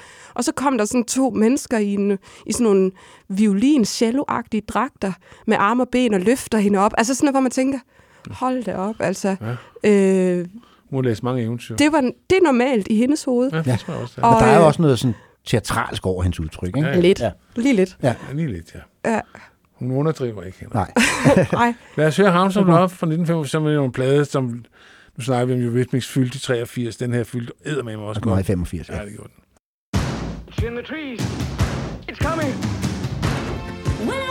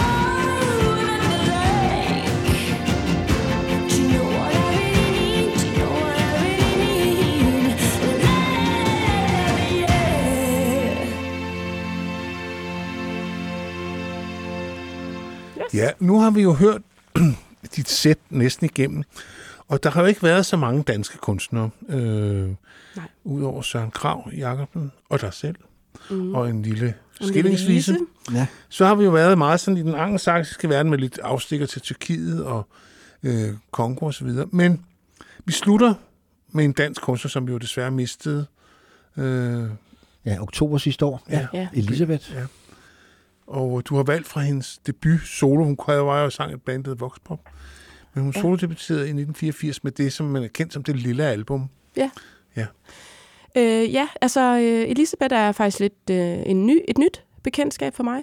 Men øhm, ja, altså øh, jeg, det, der- det der er med hende, det er, at jeg var sådan, øh, nu har vi også, øh, jeg har fortalt, at jeg kalder min egen sang for storyteller punk, og da jeg ligesom hørte Elisabeth, så var jeg sådan, gud, det laver hun også. Jamen, Jeg Øh. synes klart, og det skal du tage som en meget, meget stor kompliment, øh, Ida. Jeg synes klart, der er en, en rød tråd mellem Elisabeth og det, du laver Ja. på din seneste plade. Ja. Jamen, og det var også det, jeg hørte, og var sådan, hold da op. Altså, fordi, og, og jeg, har jo, jeg, jeg har jo selvfølgelig hørt om Elisabeth, men jeg tror også, det er derfor, jeg synes, at der var, det var vigtigt at have det med, fordi jeg synes, øh, der er slet ikke nok, der kender hende. Øh, og øh, ja, og så kan man så sige, det er jo lidt sent nu, men øh, ja, sådan er det. Men øh, ja, og jeg synes bare, øh, nu den her En nat i Metropolis, som vi skal høre, den har vi faktisk spillet. Vi har lige været på tur, hvor vi har spillet en version af den. Øhm, og jamen igen er det bare sådan en, hvor jeg sådan tænker, hold da op, jeg hører øh, øh, basgangen og beatet, og jeg sådan, det, det er på en eller anden måde, øh, ja, den kunne jeg også have lavet. Eller Ja. sådan, altså, ja. Jamen, og det er jo også, selvfølgelig, det skal var også, sige, men det ja. var jo hendes mest berømte plade, kan man Ja. også godt blive enige om. Øh, men hun havde, hun havde svært ved ligesom at, at ho- holde fokus på den karriere. Hun lavede så mange forskellige ting, Ja. tror jeg. Hun lavede meget børnetv og børnesang og så videre, så videre. Som folk tror, glemte hende lidt, øh, fordi der gik så langt mellem pladerne. Jo, men man, det kan hun jo selvfølgelig så ikke bruge sådan noget, men det kan vi andre så... Altså, man fandt ud af, hvor elsket hun egentlig var, da hun døde. Ja, altså, Ja. ja. Og hvor mange, og måske også folk, man ikke lige havde set komme, som altså, Havde knyttet an til ja. havde, en- havde en- et, et Mm. forhold til Elisabeth. Ikke? Jo. Vi skal høre Nat i Metropolis med Elisabeth, og øh, den lyder sådan her.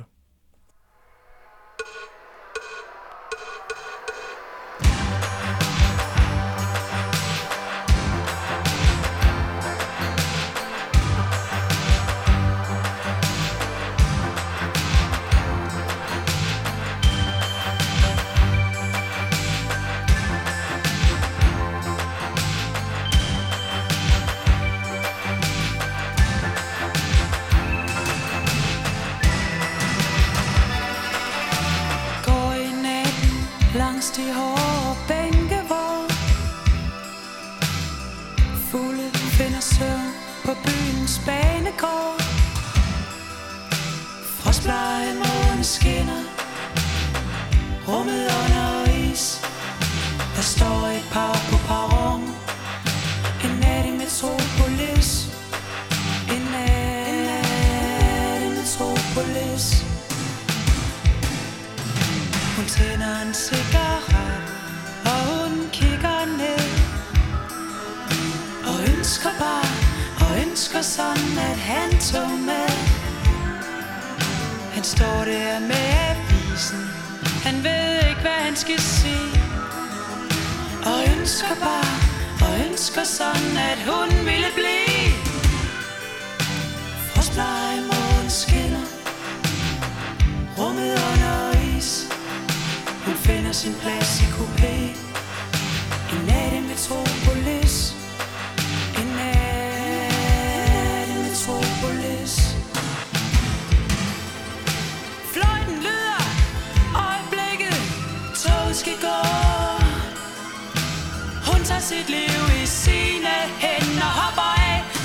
Sekund, som han springer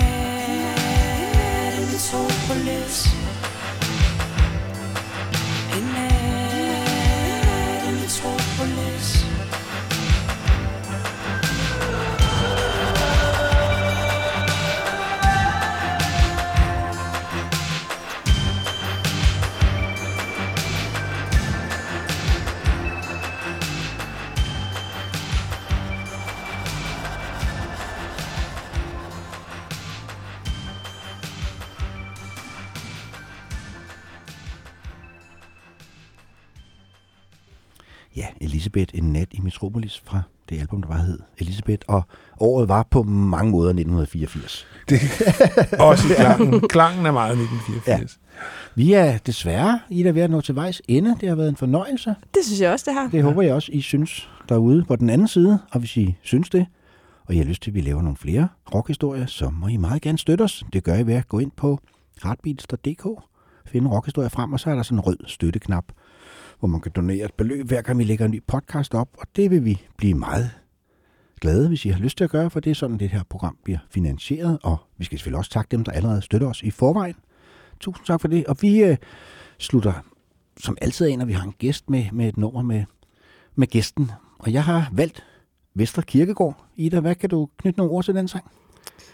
Jamen, øh, vi har været lidt omkring Gud her undervejs, og det er jo, der er lidt Gud og lidt, øh, lidt, øh, lidt latter og Gud og øh, en god tur på Vesterkirke. Altså, det er, det er meget simpelt, at jeg har øh, i en lang periode, i de der syv år faktisk, fra sidste plade og så indtil nu, der har jeg, øh, ikke dagligt, men mange gange gået igennem Vesterkirkegård målrettet, fordi at den gjorde et eller andet godt.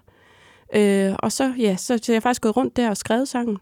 Øh, og det, det er sådan en af dem, der kom af sig selv, og hvor jeg bare skulle lade den være. Altså, jeg skulle lade være med at prøve at gøre den mere øh, kompleks, eller mere øh, øh, klog, eller hvad den... Altså, den skulle bare være, som den var. Og det samme med produktionen. Altså, Noah Rosane, som har produceret størstedelen af pladen, eller øh, ja, øh, var også meget sådan, den lader vi bare være.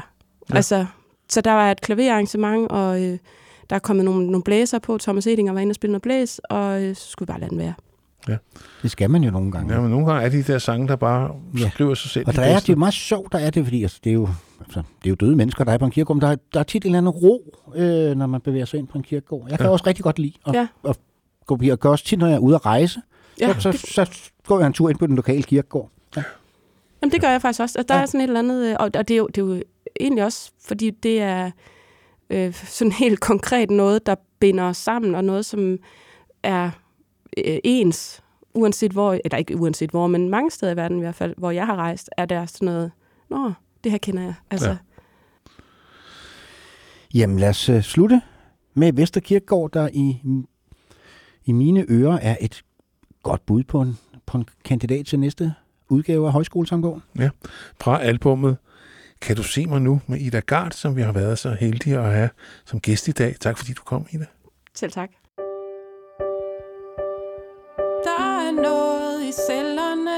Der falder til ro.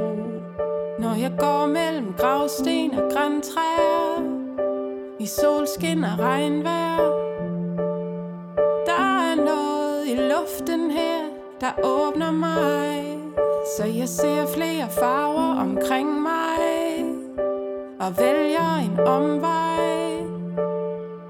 Jeg tænker mindre, tænker større her. Giver plads til os, der er. Og jeg lytter til de hints, de døde giver. De vintersprukne smut, min stemme slår. På vej igennem Vestre Kirkegård. Der er liv